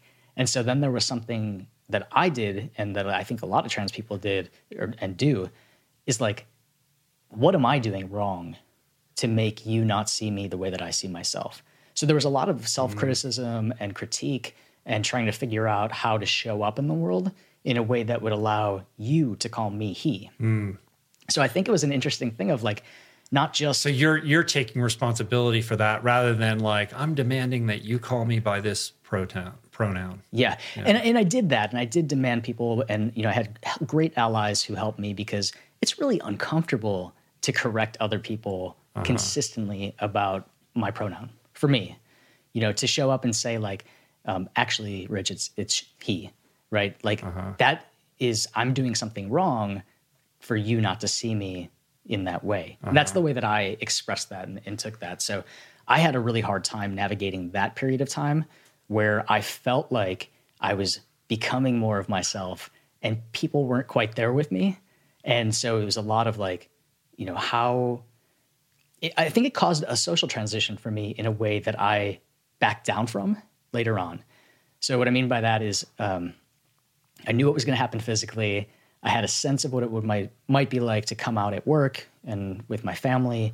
And the thing that people didn't talk about was male privilege and what it would be like to show up in the world as a man and what people um, look to for masculinity and in sort of know there's a, a right way and a wrong way to express max, masculinity or um, there's I think particularly in sports, right? We preference a certain type of masculinity, um, even within cisgender men. And so I was trying to figure out, like, I don't think I went hyper masculine, I, and I didn't start to show up like that. But I You think had I wasn't had, you had to authentic. try on a bunch of dude hats to figure out which kind of dude you were going to be. Absolutely. Is that what you're saying? Yeah, yeah, yeah. Thank you for articulating Yeah. that in that way. I, I think that was really it. to- You know, I was like, dumbed it down to like, yeah. I mean, I think that really was it. That that for so long I had well, been man isn't one thing, right? You know, in that idea, like the idea, well, like you would you would project it into the future, like I want to be male, I want to be a man, but maybe hadn't figured out what what that meant specifically, like what kind of man Yeah. suited you. Is that what you're saying? Yeah, and I think that it was that I it wasn't even that I was like I want to be a man and that there's this image of man, right? It was like I want to feel more like myself. Right, And I want people to see me as me and and I found that that over time that um, saying he and and existing in male spaces was more comfortable. Right. I got you. Yeah. Okay. So as this is going on, um, you're still training for triathlons and all of that, right? And Yeah. there's probably a lot of paperwork you you got to fill out, Yeah. right, to like make this transition complete. Yeah. So initially, it was um, pretty easy but painful to make the transition of categories in both running and triathlon. And it was basically like me contacting organizations because there were no policies in place at that time. So I would write to somebody and say, I'm transgender. I want, I've been competing as female. I want to compete as male. How do I do it? And it they're would be- like, well, I don't know. We've never we've never dealt with this, right? Yes, let me forward Yeah. your message on to eight of my colleagues who will then forward it on to more of their folks. So, um, you know, by the end of the chain, it was 40 people looped in on my, you know, like me being out, right? So uh, when I, when I, and this was at a time when I didn't feel comfortable being fully out with a lot of people. So trying to figure out the policies, will I be able to compete? And, um, you know, how will I continue to fit in sports was, you know, that was difficult. Right. So, Yeah. what was the first race that you competed in as a male? It was Ironman, Arizona. Oh, Ironman. Wow. Uh, sorry, I- Ironman Florida. Yeah, Uh-huh. Ironman Florida. And it was my first Ironman. It was my first time running outside without a shirt on, um, like from the wet, you know, with the wetsuit off. Um, it was a it was a very big race. yeah. And so, how did that feel to do that? I, I mean, it felt incredible. Uh, I was very well trained for it. I thought Ironman, anything can happen, right? Uh-huh. Yeah. well, you trained for an iron. Were you living in Manhattan at that time? I or- was. Yeah. yeah, okay. yeah. Yeah. Where do you ride your bike? Like just in the in the park or up Route Nine across the bridge? Or Both. Yeah. Yep. And I was very close to Central Park, so Yeah. Lots of laps and that lots of that Peloton in Central Park during the summer where they close the roads. And, Wild. I mean, that's you're playing with your life with that thing. Yeah, not not so much at that time. Yeah. I think uh, now maybe, but yeah. So and, and a lot of trainer stuff too. A lot of Mm-hmm. indoor trainer work. Um, you know, in that race, I I had this perspective of I chose to do this, and not only did I choose to do this to suffer in this race, uh, I also paid a lot of money to do it, right? Yeah. And I was there voluntarily. Um, when things got hard on the run, what I kept going back to was living my life every day as a trans person is so much harder than what I'm doing right now. And that was the perspective that sort of guided me and, you know, made me um, be present in that race. You know, when I finished the race, I crossed the finish line, you know, first Ironman, first race as a man. Um, and the volunteer who was giving me the medal said, Congratulations, you are an Iron Woman. Oh no! And gave me the medal. Way to like rain on the parade. and it was devastating at the time. Um, clearly, I still use it as a. I as a didn't even story. know. Was it Mike Riley who said that? Like, I, No, no, it was a volunteer who was giving oh, me. okay. Yeah, Mike Riley called you the know, name male out. or female. You are an Iron Man. Is the that's the Yeah. phrase? Yeah, yeah. Yeah. And I, I think I didn't even see that coming. Um, for me, that was a real moment of being like, I just did the hardest race of my life. I've been running out here, you know, working out for 11 and a half hours. And this is what, you know, I've met with for this accomplishment. Um, but it was probably the first moment also that I let myself have one minute to be upset about it and then said, that's, that's on them. That's not about me Right. and that was a real turning point for me i think because it it symbolized my focus um, you know i wasn't going to internalize other people's shit anymore Yeah, that's a that's a strong move, you know. And I think you know that that epiphany that um, that as hard as Ironman is, it's not as hard as living your life, you know, in in the skin of someone else, right? Um, it's not as hard as being a closeted transgendered person. Is a pretty powerful epiphany that I would imagine, you know, is kind of a brick in a, in, you know, an, an early brick in that wall of of realizing that, you know, at some point you were going to be an advocate for change. yeah and first before that was knocking down all of the walls that i'd already created for so many years. And i think that was uh, early part of gaining that confidence back of i was such a confident young kid. And i look back on that and think about those middle years and it's really sad to me like i was just such a confident and outgoing young person. And then i started to get these messages that who i was was wrong. And i started to not change who i was but suppress and and Shrink. remove. Yeah exactly. Yeah. and you know having that moment of being confident enough to say other people have their own stuff and how they see me is none of my business. Um, that was a big first step to say maybe it's freedom. incredibly freeing and, and maybe maybe i might have the strength to be that public person who doesn't exist right now. Uh-huh. Up to that point, had you had the opportunity to meet any other trans athletes? No. Wow. And living in New York. Yeah. Still. Yeah. And no, you know, there, I know we're going to talk about the website that that you've created, but prior to that, like no online resource for people that were going through what you were going through and wanted to be athletic. Like yeah, no nothing. community. No community, Yeah. nothing on YouTube, nothing online in terms of resources, no policies that I could find that were Uh-huh. applicable to me. So I really felt like I was, you know, back to being in high school, isolated and alone. Yeah. Well, there's a difference between completing an Ironman and making six Team USAs, right? It's six, Yeah. right? Yeah, it's six. So you made five national teams as basically an ITU tri- triathlete or duathlete, right? Duathlete, yep. all- were all of those in duathlon? And then one in triathlon. in triathlon, right? Right. So how do you jump from, you know, Ironman Arizona or Ironman Florida into becoming this elite ITU triathlete? Well, I think for me, it was really um, that I don't like cold water, first of all. Taught myself how to swim. Uh-huh. Yeah. Second of Swim all. super short. Yeah, uh, for for the tries, but Yeah. for duathlon, there's no swim. Right. So duathlon is run, bike, run, Yeah. and uh, you know something that could totally bypass the all of the discomfort that I felt in triathlon, which happened at the pool. Mm-hmm. So you know, I started before my transition. I would be presenting masculinely, you know, looking essentially like I do now, going to the pool, having to use a women's restroom because there's only two ways to the pool. It's either through the men's locker room or the, the women's locker room.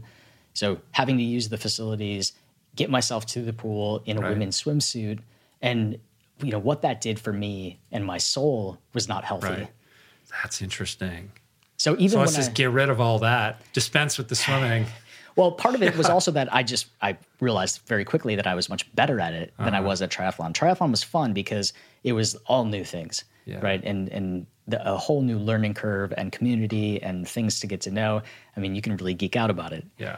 For duathlon, when we were warming up for the tri season in New York, there were March and April duathlons, and that's really how I you know dipped my toe in and realized I'm just a better runner than I am a swimmer, Right. And I could maybe be competitive at this.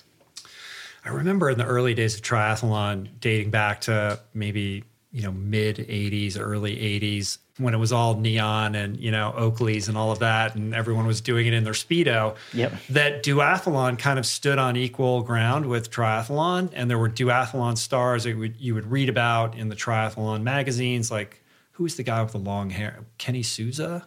Do you remember these? Like, that- mm. see, I'm older than you, but like, Yeah. go back into the history, and there were like there was I think it was I think it I think it was Kenny Souza if I'm remembering correctly. But there were a couple guys like just like long manes of hair and like lots of neon and and duathlon was you know it got a lot of print and at some point you know triathlon kind of took over and became you know what it is and duathlon continued to coexist but didn't quite you know it kind of became a smaller subculture you know in the Venn diagram of multisport. Yeah, no, certainly in that smaller subculture part. By the time I had made it in, um, I do remember seeing uh, like like beer companies sponsored race Yeah. series for duathlon, and Yeah. and it was really a big thing. But uh, for me, it just started off as a fun way to warm up for triathlon, and then you know realizing that there was some potential there. Right. So how long before you dip your toe into duathlon before you're like making these national teams and you know competing at the elite level? Um, you know, I think that it was uh, a couple of years actually. I'm trying to think when I first started duathlon. 2015 was the first uh, national team that I made, and I wanted to compete in the national championship in 2014 and didn't get clearance in time. So I basically had a, a full year, um, clearance being uh, therapeutic use exemption form for taking you need testosterone. a TUE, yeah, for the testosterone so that you can get around the doping Yep. kind of aspect of the whole thing. Yep. And so uh, in that process, you know, trying to navigate that as a first time person with no resources, uh, found challenging and it didn't happen in 2014. So I basically had a full year of saying, this is my goal and I know what I want to do. And, you know, it became in that year not just a goal for me as an athlete, as a, that'd be an amazing experience, but also as, wow, what might the significance of this be for the trans community, for the LGBTQ plus sports community.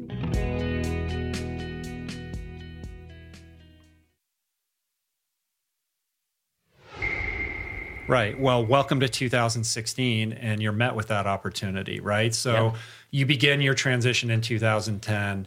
2016, you make Team USA, and you've got a berth on um, the duathlon squad that's going to compete in Spain at the World Championships, which is like an incredible achievement for any athlete. You know, like let alone the fact that that you know you, I mean, essentially, you know, genetically female and then transition to male and are competing with the top two athletes in America, and you make Team USA. It's like an extraordinary achievement. It's incredible.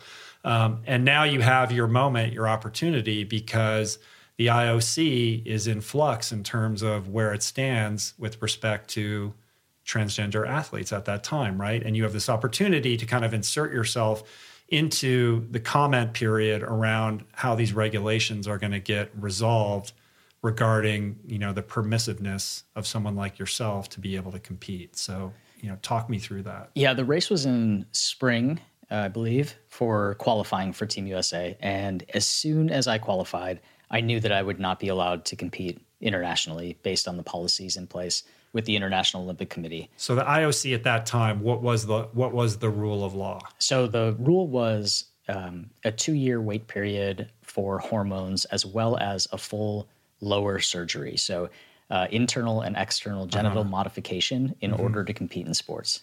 And I knew right away in making Team USA that I would challenge the policy uh, because I don't feel like someone needs to modify their body in order to fully be themselves or to be a better athlete. Um, so that was not part of, of my story of my transition, and I you know, was prepared to challenge them on that to say it's a human rights violation. Like no one should have to modify their body in order to participate in sport. Right. And and the 2 year thing, like it's 1 year now, right? Yeah. So Yeah. so it, it was sort of this perfect storm of events. I made Team USA, and the very next day, shot off emails to ITU, to USA Triathlon, to IOC to try to figure out will I be able to compete, and didn't get messages back, and consistently was trying to make contact. At the same time, I was then featured in uh, ESPN magazine for the first time in a profile that came out about me being a trans athlete. And the That profile was that prior to the body issue thing? Yeah. Yeah. Uh-huh. We'll get to that. So, um, in talking to the reporter, you know, it became half a profile about me as an athlete and as a trans person, and then half a sort of criticism of this policy and how they wouldn't get contact back to ESPN, and you know, so it was this really great. Um, highlight of how horrible of a policy it was how it didn't make sense how it was not applicable in my case. And that was really when that article was published no no joke within two weeks we had contact with the ioc to talk about this uh, because it really painted them as no one had any clue what they were doing at that time. Yeah, they were making decisions but without the best facts, right?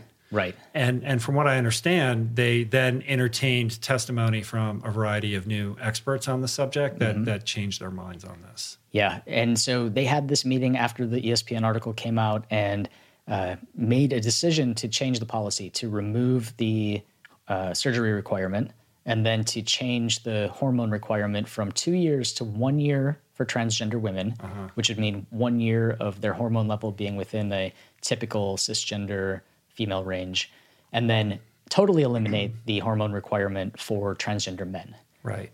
So basically, you know, an argument can be made that that your example, I mean, you in many ways single-handedly, you know, make helped make this change happen. Yeah, Yeah, I mean, crazy. they really needed, I think, a name and a face of a person who was Uh-huh. it was impacting to say, all right, let's actually think about what this means. And the TUE testosterone thing, just just for clarity for people who are listening, you're taking testosterone, and the TUE, the therapeutic use exemption, basically dictates that yes, you can take testosterone, but it has to fall within the range of, like you said, like a cisgendered male. So it can't be used to enhance performance by exceeding what a normal kind of testosterone threshold would be for a typical male athlete. Right. And So, how do they figure out what that range is? well, the range is huge for testosterone for men. The range is is huge, and so um, I'm not sure what the benchmark is for those numbers, but they have set numbers and I have to do regular blood work to make sure that I'm within those ranges at all time and that I can be tested at any time Uh-huh. to to get my levels. Right. So you get permission to compete, you get to compete, and then you go on to make, you know, a bunch more of these teams over the years, and then you become this race walker. Yeah. Now we don't even know what's going to happen. You're going to, you know, stick around for another Olympiad. Maybe we'll have our first Olympian, transgender, Perhaps. out transgendered athlete. perhaps. Um, you know, I think it it was really cool to make this switch. So I made uh, the team for 2020 in duathlon in April, and then decided to switch over just because I had this opportunity to potentially make the Olympic trials, and that's really how it was set up. My friend Pablo Gomez uh, trains with me in Chicago, and he is the number five race walker in the country, and. Little to my knowledge at that time, he was really trying to recruit anyone, but he told me that he thought we I would need warm good. bodies in this sport. Yeah, he thought that I would be good, and, and Yeah. Uh-huh. that was really all that it took to, um, t- to motivate me to give it a shot. And it was such a cool experience because as an adult, you know, when was the last time that you were a beginner at something? Yeah. When was the last time, you know, something that you do all the time that you show up and see it with fresh eyes? When was the last time you were a beginner at something and then suddenly not a beginner? Right, right, yeah. In your case, Yeah, and I really love the process though. I Uh-huh. love the process of figuring things out and there's so much to figure out in race walking Mm. with the form and the way that the races are structured and how the points work. You know, it wasn't like I was going to show up at the Olympic trials and make the Olympic team unless Right. I posted a 350 or faster, which no one at the race did. It's all based on points from from here on out. So I never went into that going, I'm going to be the first Olympian. And I've said this for you know the years that I've been out that when we have our first Olympian, I will feel as proud as if I was actually there because hmm. you know I've, I've worked so hard to open these doors.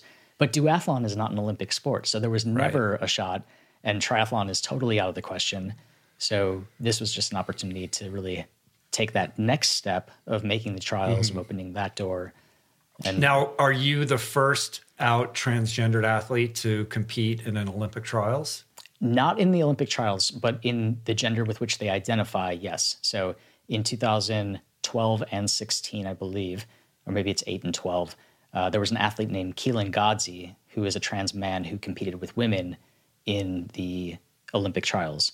Okay, Um, he made a social transition, he, him pronouns, and his name is uh, Keelin, but he But not did a not, medical, not no medical transition. no medical transition, Gotcha. which which then puts him in the position to compete with women. All right. It gets confusing. Yeah, and I think you know it really does, and and there's so much confusion and lack of education around just not even transgender athletes, which is complicated because the categories are so different and the levels of play are so different. But even just a general understanding of what it means to be transgender. Right. And in preparation for this, I mean, you started this this website Transathlete to kind of rectify this among and and be a place for you know people who were in your situation to go to. Um, and I was looking through it, and you have a whole tab on terms, and it's basically a glossary. Yep. You know, and I, I feel like I know a little bit about this, and I was like, wow, I didn't know that. I didn't know that. I didn't know that. Like, there's so much to learn, and it isn't. I mean, we like to think of it as a very binary thing or a black and white thing, and it, it's very much not that. Yeah, and sport is very binary, and that is where it becomes a problem, right? Because our Yeah. world is increasingly not. Yeah. more and more young people identify as something other than totally straight or cisgender. Um, you know, they're they're in flux. Their identity is fluid more than ever. Yeah. That makes it trick. That makes it really hard. So, Yeah. Um, we're, this is a good point to kind of like launch into the advocacy aspect of what you do because I think it's one thing for a transgender male like yourself to um, you know compete against other men, distinguish yourself admirably. Like that's something that we can all celebrate. It's more fraught with um, controversy to be a transgender female competing against females because we have this tension between fairness and inclusion, right? Um, that I think is, you know, w- what I learned preparing to talk to Kendra is a much more nuanced issue than I previously thought. Yeah. But I still think, you know, we we haven't figured out, you know, a fantastic way of trying to resolve these increasingly, you know, more and more pressing problems around this. Yeah, the funny thing is, we have figured it out. We have okay. You know, see, here's I want so- to be edified. So Yeah, no, please so- educate me. here's my perspective on this, right? We have figured it out, just the way the narrative around it is not accurate. Uh, we live in a time right now where anyone can tweet anything out and people will see it and take it as fact. And then, you know, the responsibility of the person who is it's affecting to defend or refute that statement, you know, is is a challenge because um, people don't read the apologies, they don't read the corrections, they read the headline, take it as fact, and move on. And what we've seen is that a lot of people have created these false narratives around transgender people and trans athletes, and you know, we've been able to compete in the in the Olympics since 2010. Since 2010, there have been zero transgender Olympians right? We are not dominating in sport at the highest levels. Over 25 states have policies in place right now at the high school level that say that trans athletes can compete in the gender with which they identify. We are not seeing high school transgender athletes dominating across the board in sport. And so, you know, we have been participating. We have been participating with our peers in, in, in the category that aligns with our gender, and it's been working fine. Uh-huh. walk me through the uh, i mean the, the sort of example that gets raised all the time is in transgendered women competing in in combat sports right? So if mm-hmm. you have mm-hmm. like an mma fighter or boxing or something where you know physical harm is a is a reality and you take a, an athlete who has lived you know the majority of their life as a male and then has a medical transition to female to what extent is that individual still living with the musculature and the bone density and all the like um, that gets associated with their male upbringing and then taking that into the ring and, and you know potentially creating a fairness issue and also a physical harm issue to their fellow competitor like Yeah. this is this is the this is like kind of like where the the battle lines are being drawn i suppose so Yep.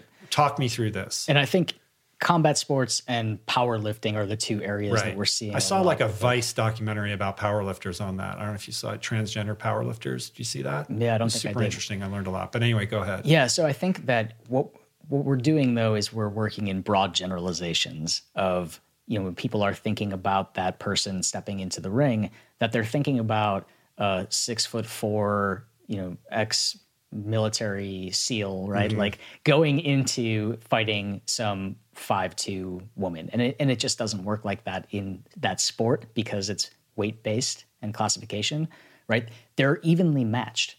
Uh, what we've seen is that for transgender women, after their one year of cross hormone therapy, that they are on the same competitive level as their female peers, and so we haven't we haven't seen a case of somebody coming in and dominating in combat sports.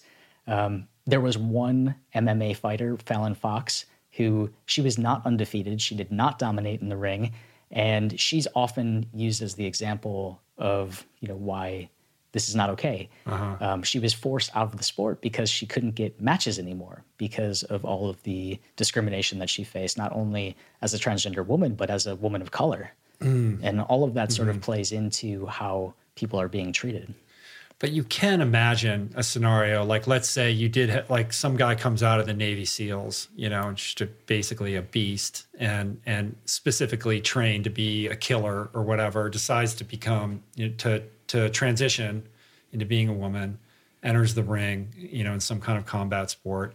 Like, do, do you not see like that that could potentially raise an issue, or do you think that this is all like a you know this can all be managed? You know, I certainly think that in that scenario, I mean, that is an extreme, right extreme like i'm case. but Like- that's sort to do a thought of go. Mm-hmm. thought experiment you have to like play in the extremes to see what could potentially happen Right. And, you know, people are like, well, what if seven foot one NBA player transitions and wants to go play in the WNBA? Right. And, Right. And there's all these what ifs, and these situations just aren't happening. And we're talking about the extreme outskirts of the already elite when we're talking about these situations. So, I mean, if something like that came up, of course, I would look at that and probably have some thoughts about it, but it's just simply not happening. right so in other words in the fairness versus inclusion you know conversation it's not a matter of tipping the scales towards inclusion over fairness, you're thinking that these things can coexist and that it's not problematic. Absolutely. And I think transgender women and girls have been competing with women and girls for years without problem with their peers. And they've been participating on sports teams at the at the high school level, at the elite level, and there has been no problems, hmm. right? And I think that what the discrimination against transgender women and girls actually does is takes away from the real issue about the disparity in sport and the gender gender inequity that exists in sport. Um, what we really should be focusing on is women's sports and how we uplift women's sports. And you know, I think that targeting transgender women does not do that. It doesn't help.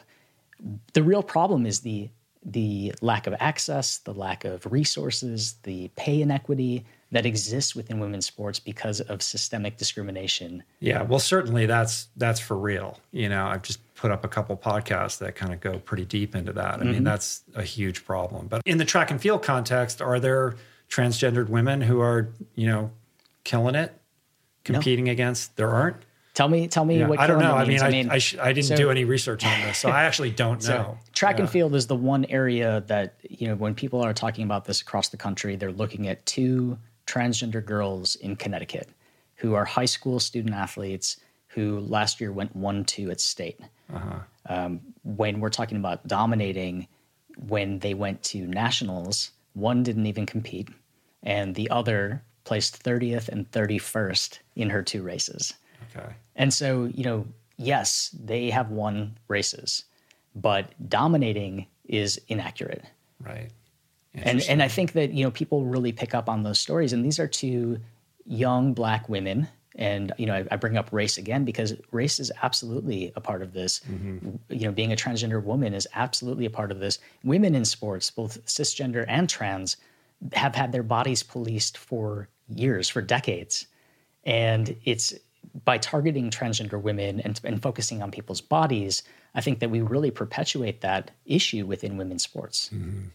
Well, the the you know what happens in track and field. I mean, the, the, the case study that gets brought up conflates intersex because it's all about Caster Semenya, Semenya, mm-hmm. right? Mm-hmm. And whether or not she should be allowed to compete. And that brings up a, a different, you know, kind of ripple in the, you know, fairness versus inclusion conversation because this is a human being who was just born a certain way, you right. know? And so should she be unable to compete and penalized because this is how the universe or God or whatever you want to call it made her in mm. a certain way?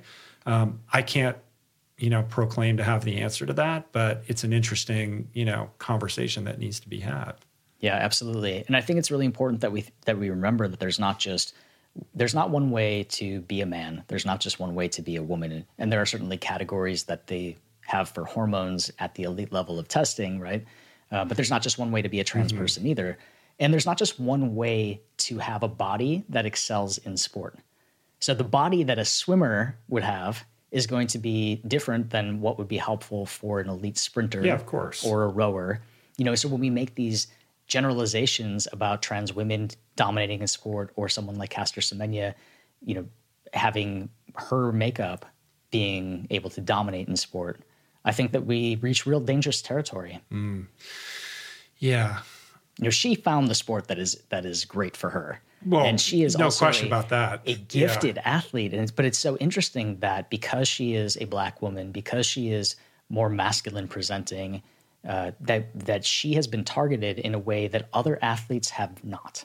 Mm-hmm. Other incredible female athletes like Katie Ledecky, mm-hmm. who beat people in Rio by an entire pool length, not yeah, even on the I same mean, TV the screen. The most dominant, you know, absolutely s- swimmer you can imagine has not been questioned about her gender, and to my knowledge, has not been tested uh, for her hormone levels and things like that. And I don't, and I don't think that she should be, and I don't think any athlete should be, you know, because that's a real step back. For years, women in the Olympics were tested. They were gender tested, um, sex tested, really. Uh-huh. Um, but there were these things called naked parades where female athletes would have to strip down nude and parade themselves in front of a panel of judges so that they could be visually inspected, along with having gynecological exams and, and oh, other really? things like that. I didn't know that. In order to, to make sure that they were actually a woman. Yeah. Well, on the Katie Ledecky, you know, caster sort of um, rubric, you know, it, it, it brings up a broader conversation about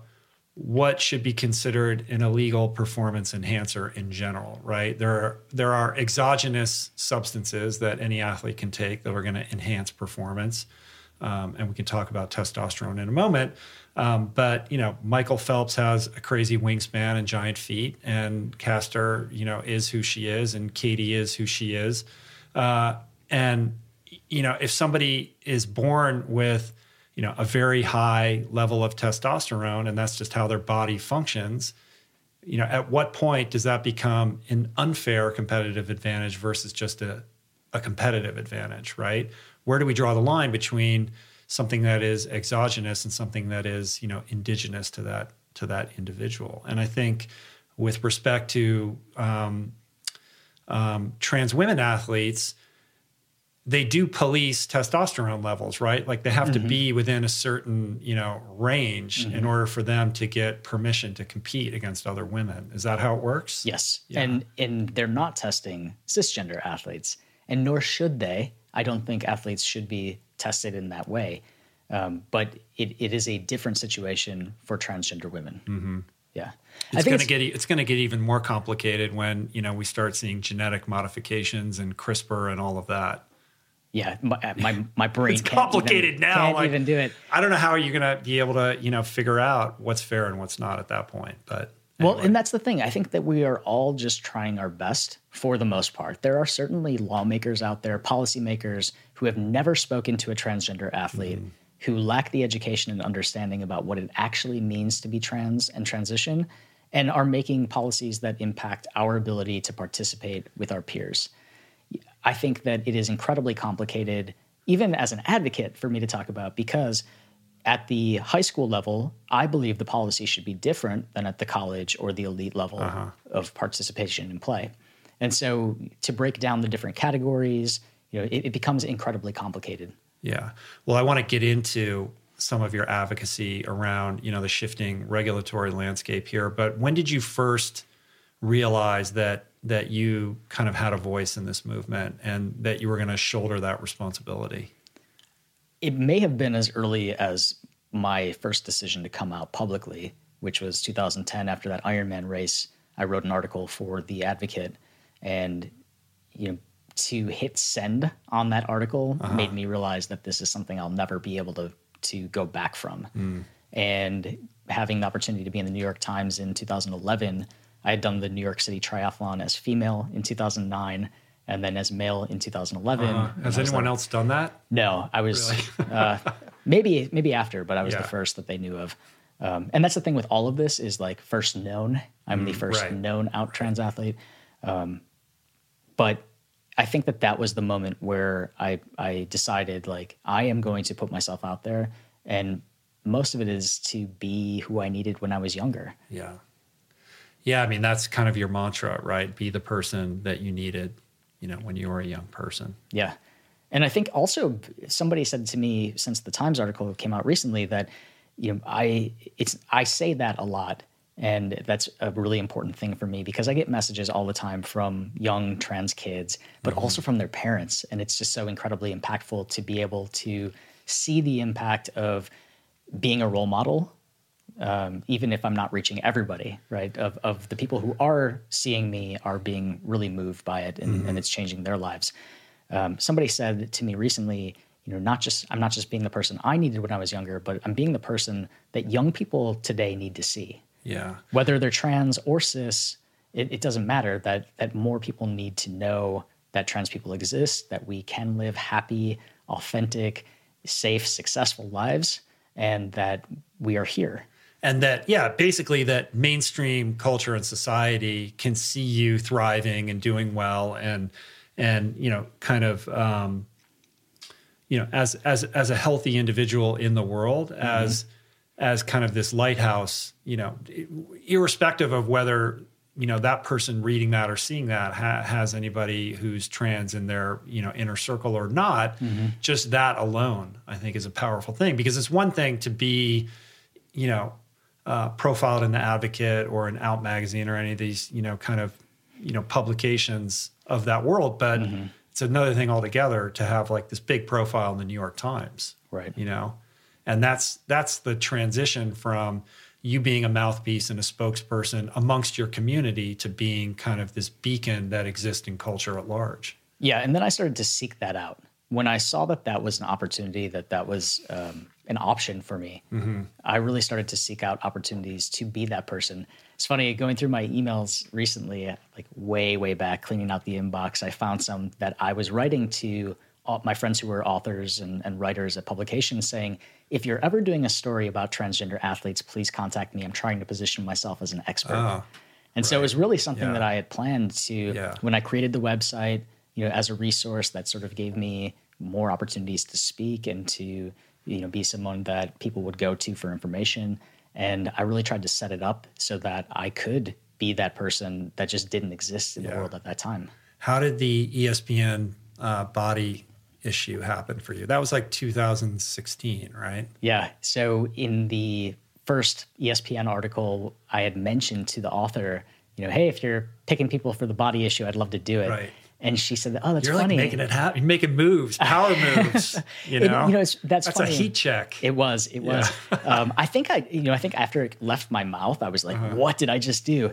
Uh, because she said that her editor was actually the editor of that issue and that she would Hmm. pass it along. And I didn't really think much about it afterwards. But in February, I got a call to ask if I would be in it, and uh, you know, instantly said yes. Yeah. And they said, "Well, you know, this is a nude shoot, right? Like this is totally naked." I was like, "Yeah, yeah, I know." They're like, "No, no photoshopping, like no clothes." And I was like, "Yeah, I'm in. Like, let's do it."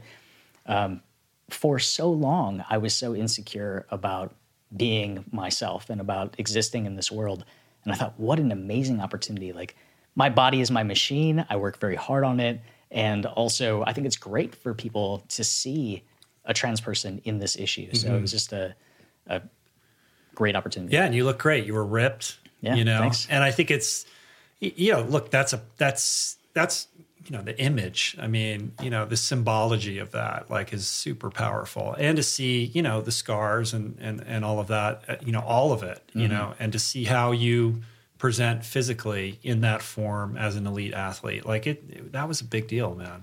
Yeah, Yeah. there was a lot around that because so often trans people are reduced to their bodies, right? When we're talking about how people show up in sport and and the fetishization of trans people in general, it's it's all about our bodies. That's what people are interested in when they're talking about transition and surgeries and what's in my pants and so on, right?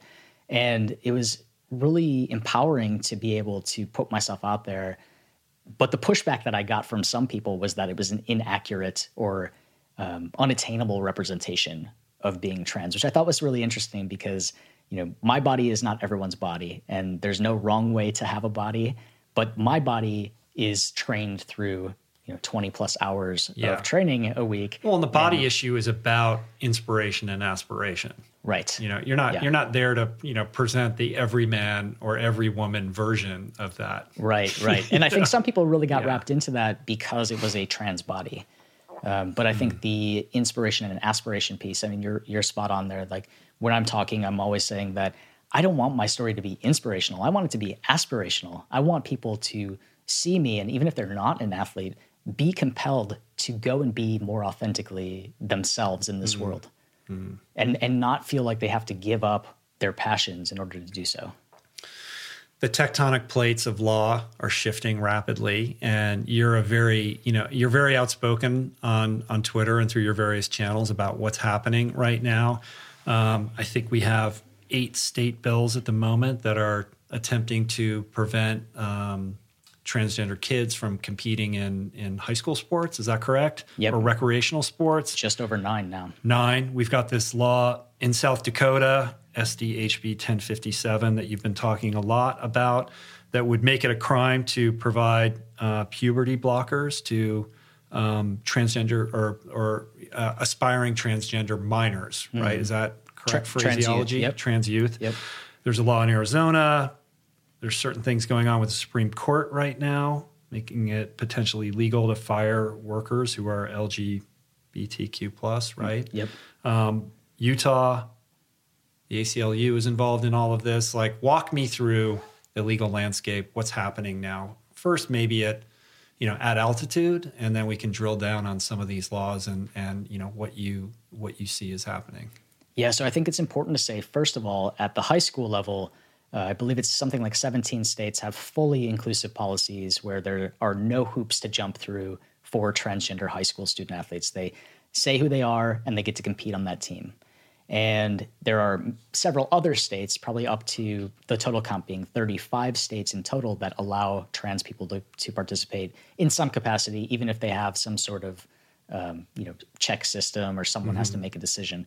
It's weird that there's laws at all. I wouldn't even think that there would be laws. Like just whatever you want to do, go do, go play sports, man. So they're not laws. Yeah. So they are in each of these states. They're made by the high school state athletic association which is why there are several states that have no policy at all. And then there are states like Texas and Indiana that require student athletes to participate according to their birth certificate. Mm. And so we have this whole range across the 50 states of being super inclusive and no problems, and then not being able to participate at all.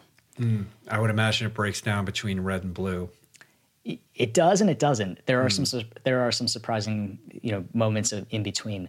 But what we are seeing right now is state lawmakers in different states are trying to make House bills or have presented House bills to have the government regulate what happens in high school sports.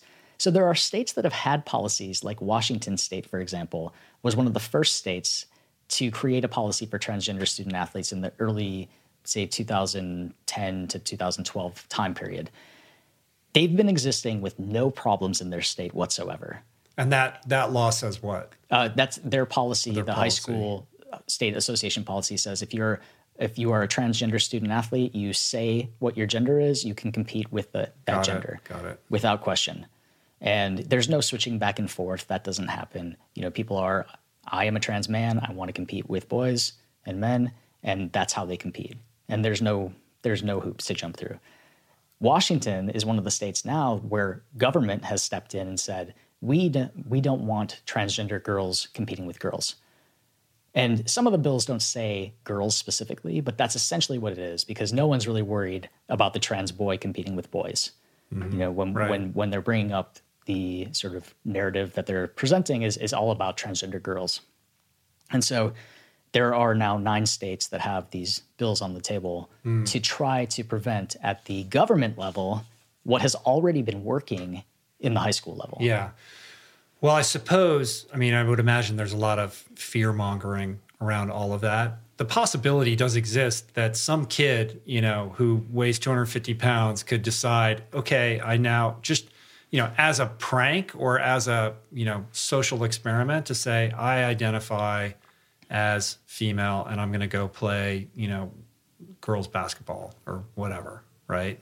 This is a broad, sweeping generalization. Yeah. I think that's really what the uh, people who are presenting these bills are relying on, right? Is like this idea that it's it's not just the fear of a transgender girl competing with girls. The way that they're framing it is that they don't want a boy to be competing with girls. So first of all, there are policies in place that prevent boys and men from playing girls and women's sports, mm-hmm. right? So we're not seeing someone who is a boy trying to compete with girls. And transgender girls are girls. And so to frame it up in that way negates their identity completely. But if somebody has socially transitioned but not medically transitioned, what's the difference? So there are policies, and the policies address that. Okay. Some states say it's okay, we're not, we're not checking hormones, and some go by hormones. The ones that go by hormones are a lot more restrictive for young people because you have to think, like, to make that decision at a young age is is a lot. It's it's not just on that person who may know truly who they are, but they need the family support, they need the insurance, they need access to appropriate medical care, uh-huh. and there are a lot of factors that go into that. Got it. Okay.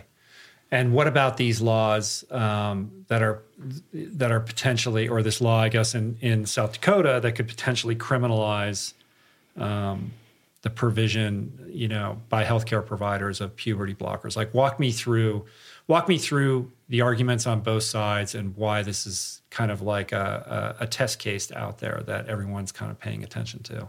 Yeah, so multiple states have now come up with these House bills that want to criminalize providing gender affirming care to transgender youth.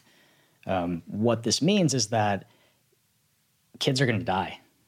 I mean, really, when I think about my own experience, I think I got to that point on that birthday where I thought I can, I will not be here for another birthday if I continue to live my life like this. Because of the mental health concerns. And it's not mental health concerns, it's it's existing in the world in, in total, right? Like the stresses that the world and me being who I was and how people saw me is certainly you know caused mental health concerns, I guess you could right. say it that way. But but it was more like I I just couldn't see myself being here anymore, right? Like I couldn't see a future for myself. I didn't feel like there was a place for me.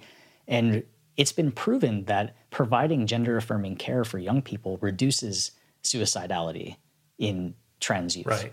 The argument would be that that you know the minor's um, brain uh, and kind of emotional state are in flux and continue to be developing at that age. So it's too young. Like let's we need to wait. Like we can't we can't move forward with this kind of this set of procedures at this time.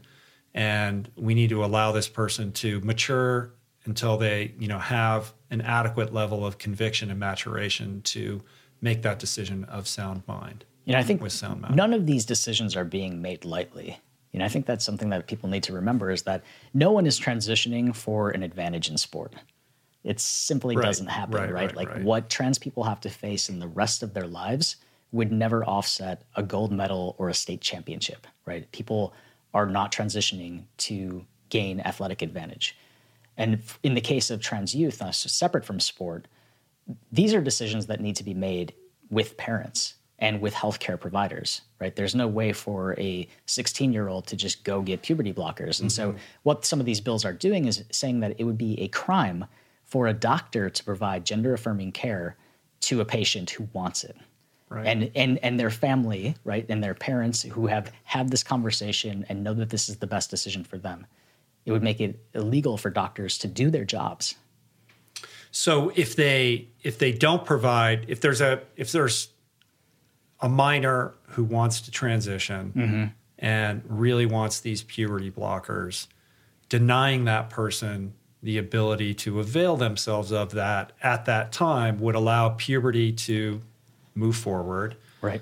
And assuming that that young person's conviction remains true and they continue to wish to transition, it then is it then becomes a much more complicated procedure down the line because of you know the development that ensues by virtue of puberty. Correct. Right? Is that accurate? Yeah, that is accurate. And right.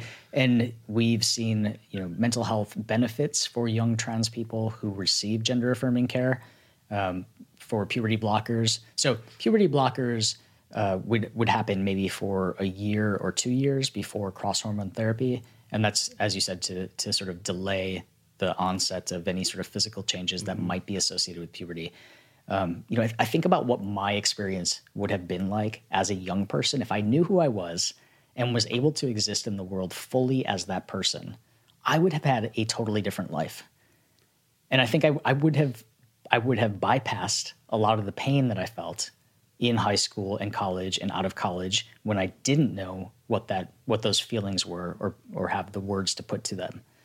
What are the mental health statistics with respect to trans youth? Like in terms of the incidence of depression and suicide and you know other kind of related mental issues? Yeah, it's 41% of transgender people attempt to take their own life.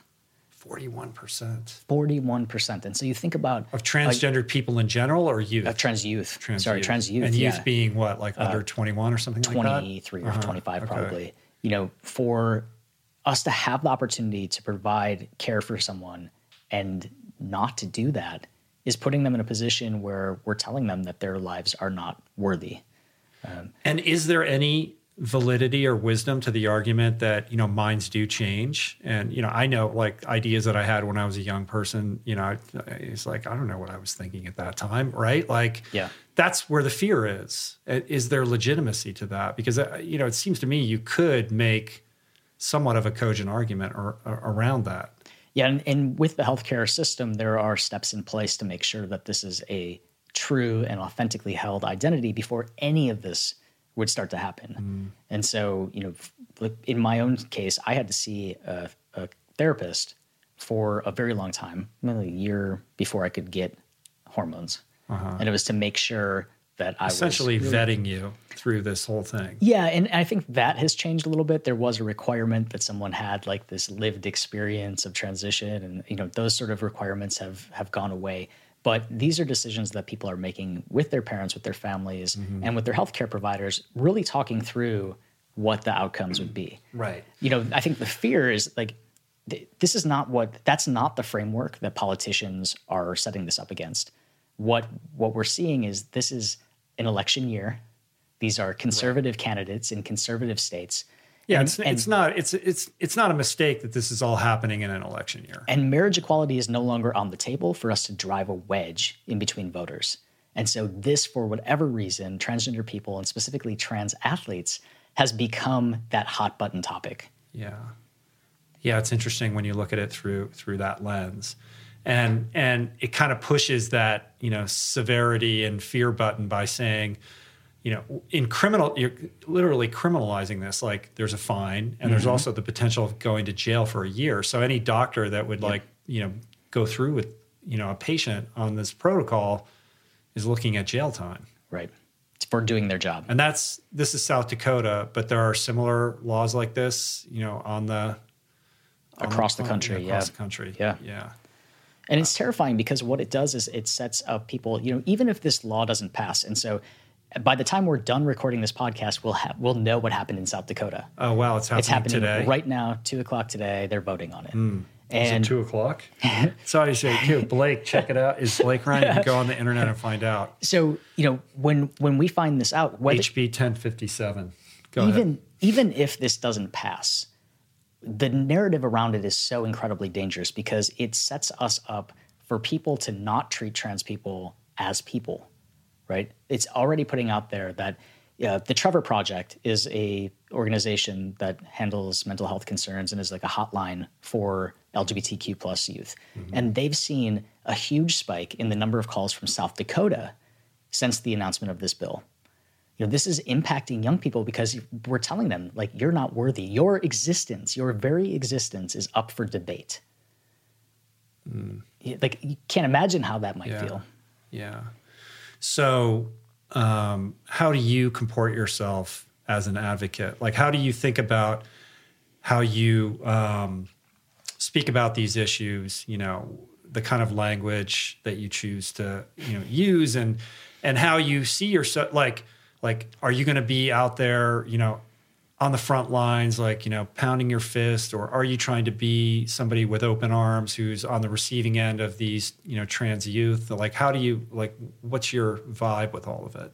there are so many different components to it because social media is such an incredible tool both for my advocacy but also for my visibility mm-hmm. and for my ability to connect with and mentor other people and so i would say you know many many trans people who have come out who have been in sport that we've heard stories about or read about. I have mentored in some way reached out to them mm-hmm. helped them through their process. I get contacted by trans kids across the country who are trying to stay in sport, who are having issues with coaches or policies. And so I'm in this position where I get to mentor people and parents and, and provide education to colleges and universities through my speaking, you know, and then also use Twitter as a way to spread information and use Instagram as a way to spread information. And uh, part of that is simply by being visible, I can help to expand people's understanding about what it means to be trans. Yeah. I mean, you must be the most visible trans athlete out there. I, I believe Yeah. that I am. Yeah, I think you are. And if- for me, it's really important to approach everything as a sort of learning opportunity. Um, you know, there's this idea of like meet people where they're at, and I, I, I certainly do that. But I also want to bring them along a little bit, right? And so I know that most people that I'm talking to, even if they say something that's offensive, it's not intended to be offensive in most cases. Yeah. Have I offended you at all? You have not. conversa- All right. Yeah, you have not. Because I, I mean, here's the thing. Like, I feel like I I know a little bit, Yeah. um, but I'm also I have a self awareness around the level of ignorance that I have around this too. And I think most people out there kind of know a little bit and maybe they're not interested in knowing much more about that Right. um, and what i've noticed about you is is you have you know you have a lot of equanimity with people like you you don't get upset and you, you know you have an acute ability to kind of communicate and connect with people and you do meet them where they're at in the sense that like you're not going to chastise somebody because they didn't you know they didn't understand that they had their phraseology off or something like that and instead you look at it as an opportunity to kind of you know educate them a little bit more Yeah. I mean, here's the thing you don't know what you don't know. So I approach everything, you know, for, for years, I didn't know I was transgender. And I'm a trans person now talking about identity, Right. right? Like, you don't know what you don't know. And so, but there's a responsibility when you have that awareness, when you have that education to do better. And so I feel like I can go into conversations and treat people with dignity and respect and help them come to a better understanding about transgender identity mm. and what it means and you know some of these horrible policies that are being put out there and help move them along. And that is the way that I think that I can create social change. It's not by engaging in Twitter wars or responding to trolls or mm-hmm. you know and I and I do respond to people who are against me or who sometimes say things because I want my response that's with love and respect to be an example for other people yeah in in do how you I'm subtweet it or do you like retweet it with with uh adding the thing you know you know what i mean there's Yeah. a difference Yeah, yeah. Like because you can respond and it goes below or Yeah. you retweet it and your response is above I think it probably depends on what it is. Yeah. Uh, but also, there's a lot of private messages that happen, Yeah. and you know, I think that more than the stories, the articles, the documentaries, and stuff like that, I'm really proud of my ability to communicate with other people and and help them understand who I am. And it's a very different situation when you know somebody who has that identity, right? When you when you have a conversation with me and you've never talked to a trans person before, I feel like that's a moment where I can help be a good reflection of our community. And w even though I am just myself and can't represent all trans people, um, you know, I can I can let people know like I'm a regular person and I like you know a lot of the same things that you like, and we can find common ground and and take away some of the scariness and the the concerns that people have about trans people because the way that these politicians are positioning us is is as not human. Yeah.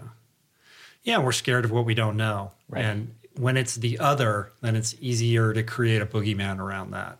You Right. Know? Much harder to sit across from you, getting to know you, to, you know, have that perspective, Yeah. you know.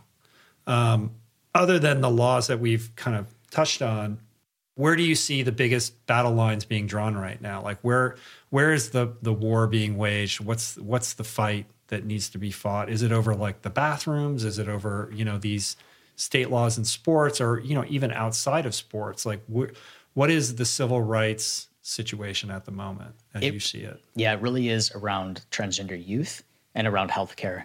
And I think that we'll see these policies uh, at the state levels go through or not go through about preventing transgender athletes in the high school level from competing. And then we're going to see, you know, all of these. I, I believe it's over a dozen of these bills about healthcare, and that is a really dangerous situation. It is a um, sort of a gateway law, right, to prevent trans people from existing in public. You know, you mm-hmm. deny me my ability to have appropriate, affirming health care, and very bad things can happen.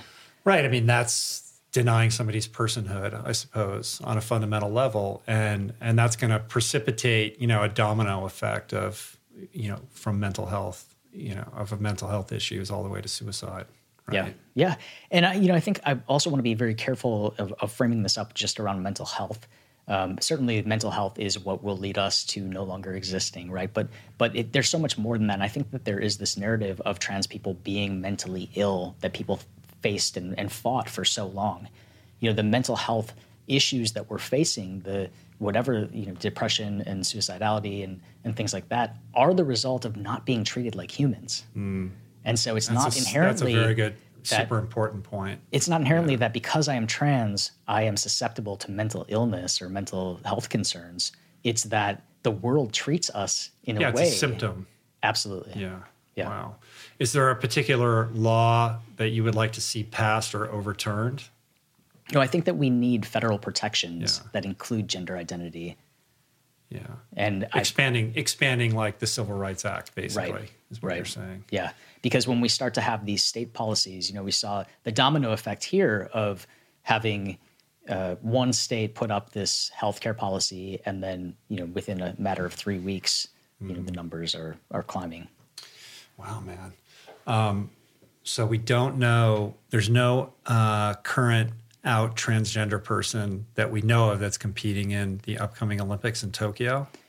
Yeah, not that I know of at this time, but a mm-hmm. lot of the trials are still coming up. The Yeah. the you know competitions that are going to sort out who actually goes. So it is possible. It is absolutely possible that this would be the year. And what's the vision that you hold? Like four years, 10 years from now, like where would you like to see the state of culture and sport? And we can kind of wrap it up with that, I think, right? Like Yeah, where's yeah. where where is this going? If you if you you know, if it was up to you. I think that sport is one of the most magical places for people to exist. I think that sport is a vehicle for social change, and the change that happens within sports in terms of policies and acceptance and inclusion can really be a guide for the rest of the world. Mm-hmm. And we've seen it in the past, and I think that we are we're at a crossroads right now where how we treat inclusion in sport is going to reflect in the rest of society. Yeah, absolutely. I mean, I think I read somewhere that that you know you were inspired by some of the great you know activist athletes out there. You know, I don't know who in particular, but you know, there's these iconic images that come to mind from you know Muhammad Ali to you know the closed you know gloved fist mm-hmm. on the podium at the Olympics, mm-hmm. and the ability of the athlete to you know move culture forward and advance conversation around ideas that people are resistant to um, is a thing you know? And i think that you're somebody who who is on you know the sort of you know razor's edge of this in a new and broader you know conversation around civil rights and what that means and what kind of culture and society do we want to be and, and, and live in? And i think your advocacy is is admirable and you know i'm i'm in awe of your athletic talent and also um, your strength and your courage to put yourself out there you know you know in harm's way i think in in in a very real way. Like you're putting yourself at peril to get this message across and you know that may get lost in the conversation but i would imagine that that's a very real consideration for you as well your safety. Um, so uh, it's important work that you're doing and i wish you all the best and thank you for what you do Thank you. You know, athletes have a platform, and I think that athletes have social capital, not just in the United States, but in the mm-hmm. world. And we look at Olympians differently, we look at professional athletes differently, we even look at high school and collegiate athletes differently.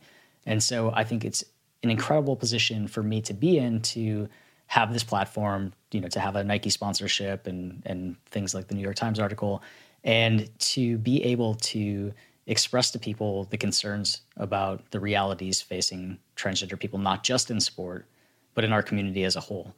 You know, I want people to to know that they can be their authentic self and continue to play the sports that they love and continue to do their passions and not have to compromise any part of their identity to hide any part of their identity because when we are authentic about who we are and when we sh- are able to and it's not safe for everyone to come out but if we are able to do that you know your entire world opens up and it, and it not just impacts you but it impacts the people around you. And i think that's really how social change is created you know is, is that ripple effect. And so you know my hope is that me waking up every single day and living an awesome life can be my advocacy. And you know the all the other parts i have to talk about are you know part of that. But i really just want people to see that um, i am possible that they are possible because i am possible and you know nothing is um, nothing is off limits. Like people can have a future um, but the future that i didn't see for myself when i was younger it exists.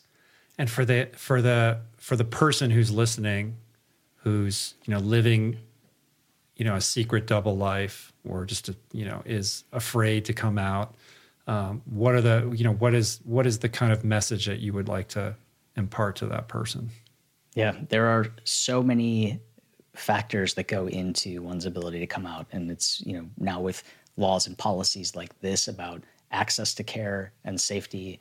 Uh, there are financial concerns and, and family support concerns for young people. There are, you know, very real possibilities that people will lose their house or their, you know, apartment and the housing, their employment and things like that. And so there are so many factors that go into it that I would never tell somebody that they have to come out. You know, mm-hmm. I think this is one of the problems that we have in professional sports is like we're looking for that out gay male athlete in the big four sports. Like when are they going to come out? There are so many factors in any LGBTQ plus person's existence of of whether or not to come out. You know, my message is is would, to that person would just be that um, that they are valid and their identity is valid and real and that they are worthy of love and respect and, and dignity. And if that person is looking, you know, online for some support and resources, where can you direct those people other than you, of course, transathlete.com? Yeah, site, transathlete.com. Right? Uh, for young people, GLSEN, G L S E N, is a great resource. For families, PFLAG is a great resource. And there are so many organizations that are doing work around advocating for uh, trans people in different areas of mm-hmm. life. Uh, but you know, the biggest thing that has made a difference for me is that human connection of having somebody to talk to. So I actually just opened myself up to send me a DM. Like I yeah. talk to you know talk to a ton of people, and what I will maybe be most proud of is not the accomplishments that I have athletically, but knowing that I've been a part of hundreds of school projects for young people. Mm-hmm. You know, of of that I've had video chats and message exchanges with hundreds of young people, and that it's made an, a, a real difference having just that one person reach out and say, like, I know what you're going through, or you know, y- you're going to be okay. Yeah. All right, man. Well, hit up Chris in the in the DMs at the Chris Mosier. Um, get your terms down by going to the glossary on transathlete.com. Study up on that and uh, get your knee sorted out, right? Yep. So you can start training again. Next step. Yep. You have surgery on that coming up, or what are you, you just letting it heal, or what's going on? Yeah, I'm exploring my options. Uh-huh. I, you know, I want to continue to be competitive, to compete at a high level, and uh, not sure if that definitely means surgery or what I can do, but yeah. we'll get it started out. Cool. Well, enjoy the rest of your time in LA, and uh, come back anytime, my man. I appreciate cool. it. Thank you. Thank you so much. All right. Peace. Namaste. Namaste. So we did that. That happened. That was me and Chris. What'd you guys think? It's pretty illuminating, right? Very powerful. Thank you again to Chris for being so open, being so vulnerable. Uh, I just loved everything that he had to share and found it quite illuminating. So, if Chris's story and message tugged at you, I encourage you to donate to the Trevor Project. And you can visit transathlete.com to learn more ways that you can take action. You can find these links in the show notes on your podcast app or on the episode page at richroll.com. And throw some love Chris's way on Instagram at Twitter. He is at the or the at the Chris Mosier. If you'd like to support the work we do here on the show, subscribe, rate, and comment on it on Apple Podcasts, on Spotify, and on YouTube. You can share the show or your favorite episodes with your friends on social media or in person, as long as you're socially distancing in an appropriate and responsible manner. And you can support us on Patreon at richroll.com forward slash donate. Thank you to everybody who helped put on today's show Jason Camiolo for audio engineering, production, show notes, and interstitial music. Blake Curtis and Margot Lubin for videoing and editing today's show. Jessica Miranda for graphics. Ali Rogers for portraits. Georgia Whaley for copywriting, DK for advertiser relationships, and theme music, as always, by Tyler Piatt, Trapper Piatt, and Hari Mathis.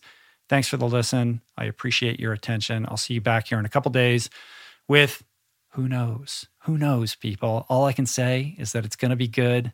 Until then, be safe, take care, eat well, move more, and uh, try to be grateful for the good things in life. I know it's not always easy. I struggle with this, believe me, but it's worth the effort. Peace. Lance. Namaste.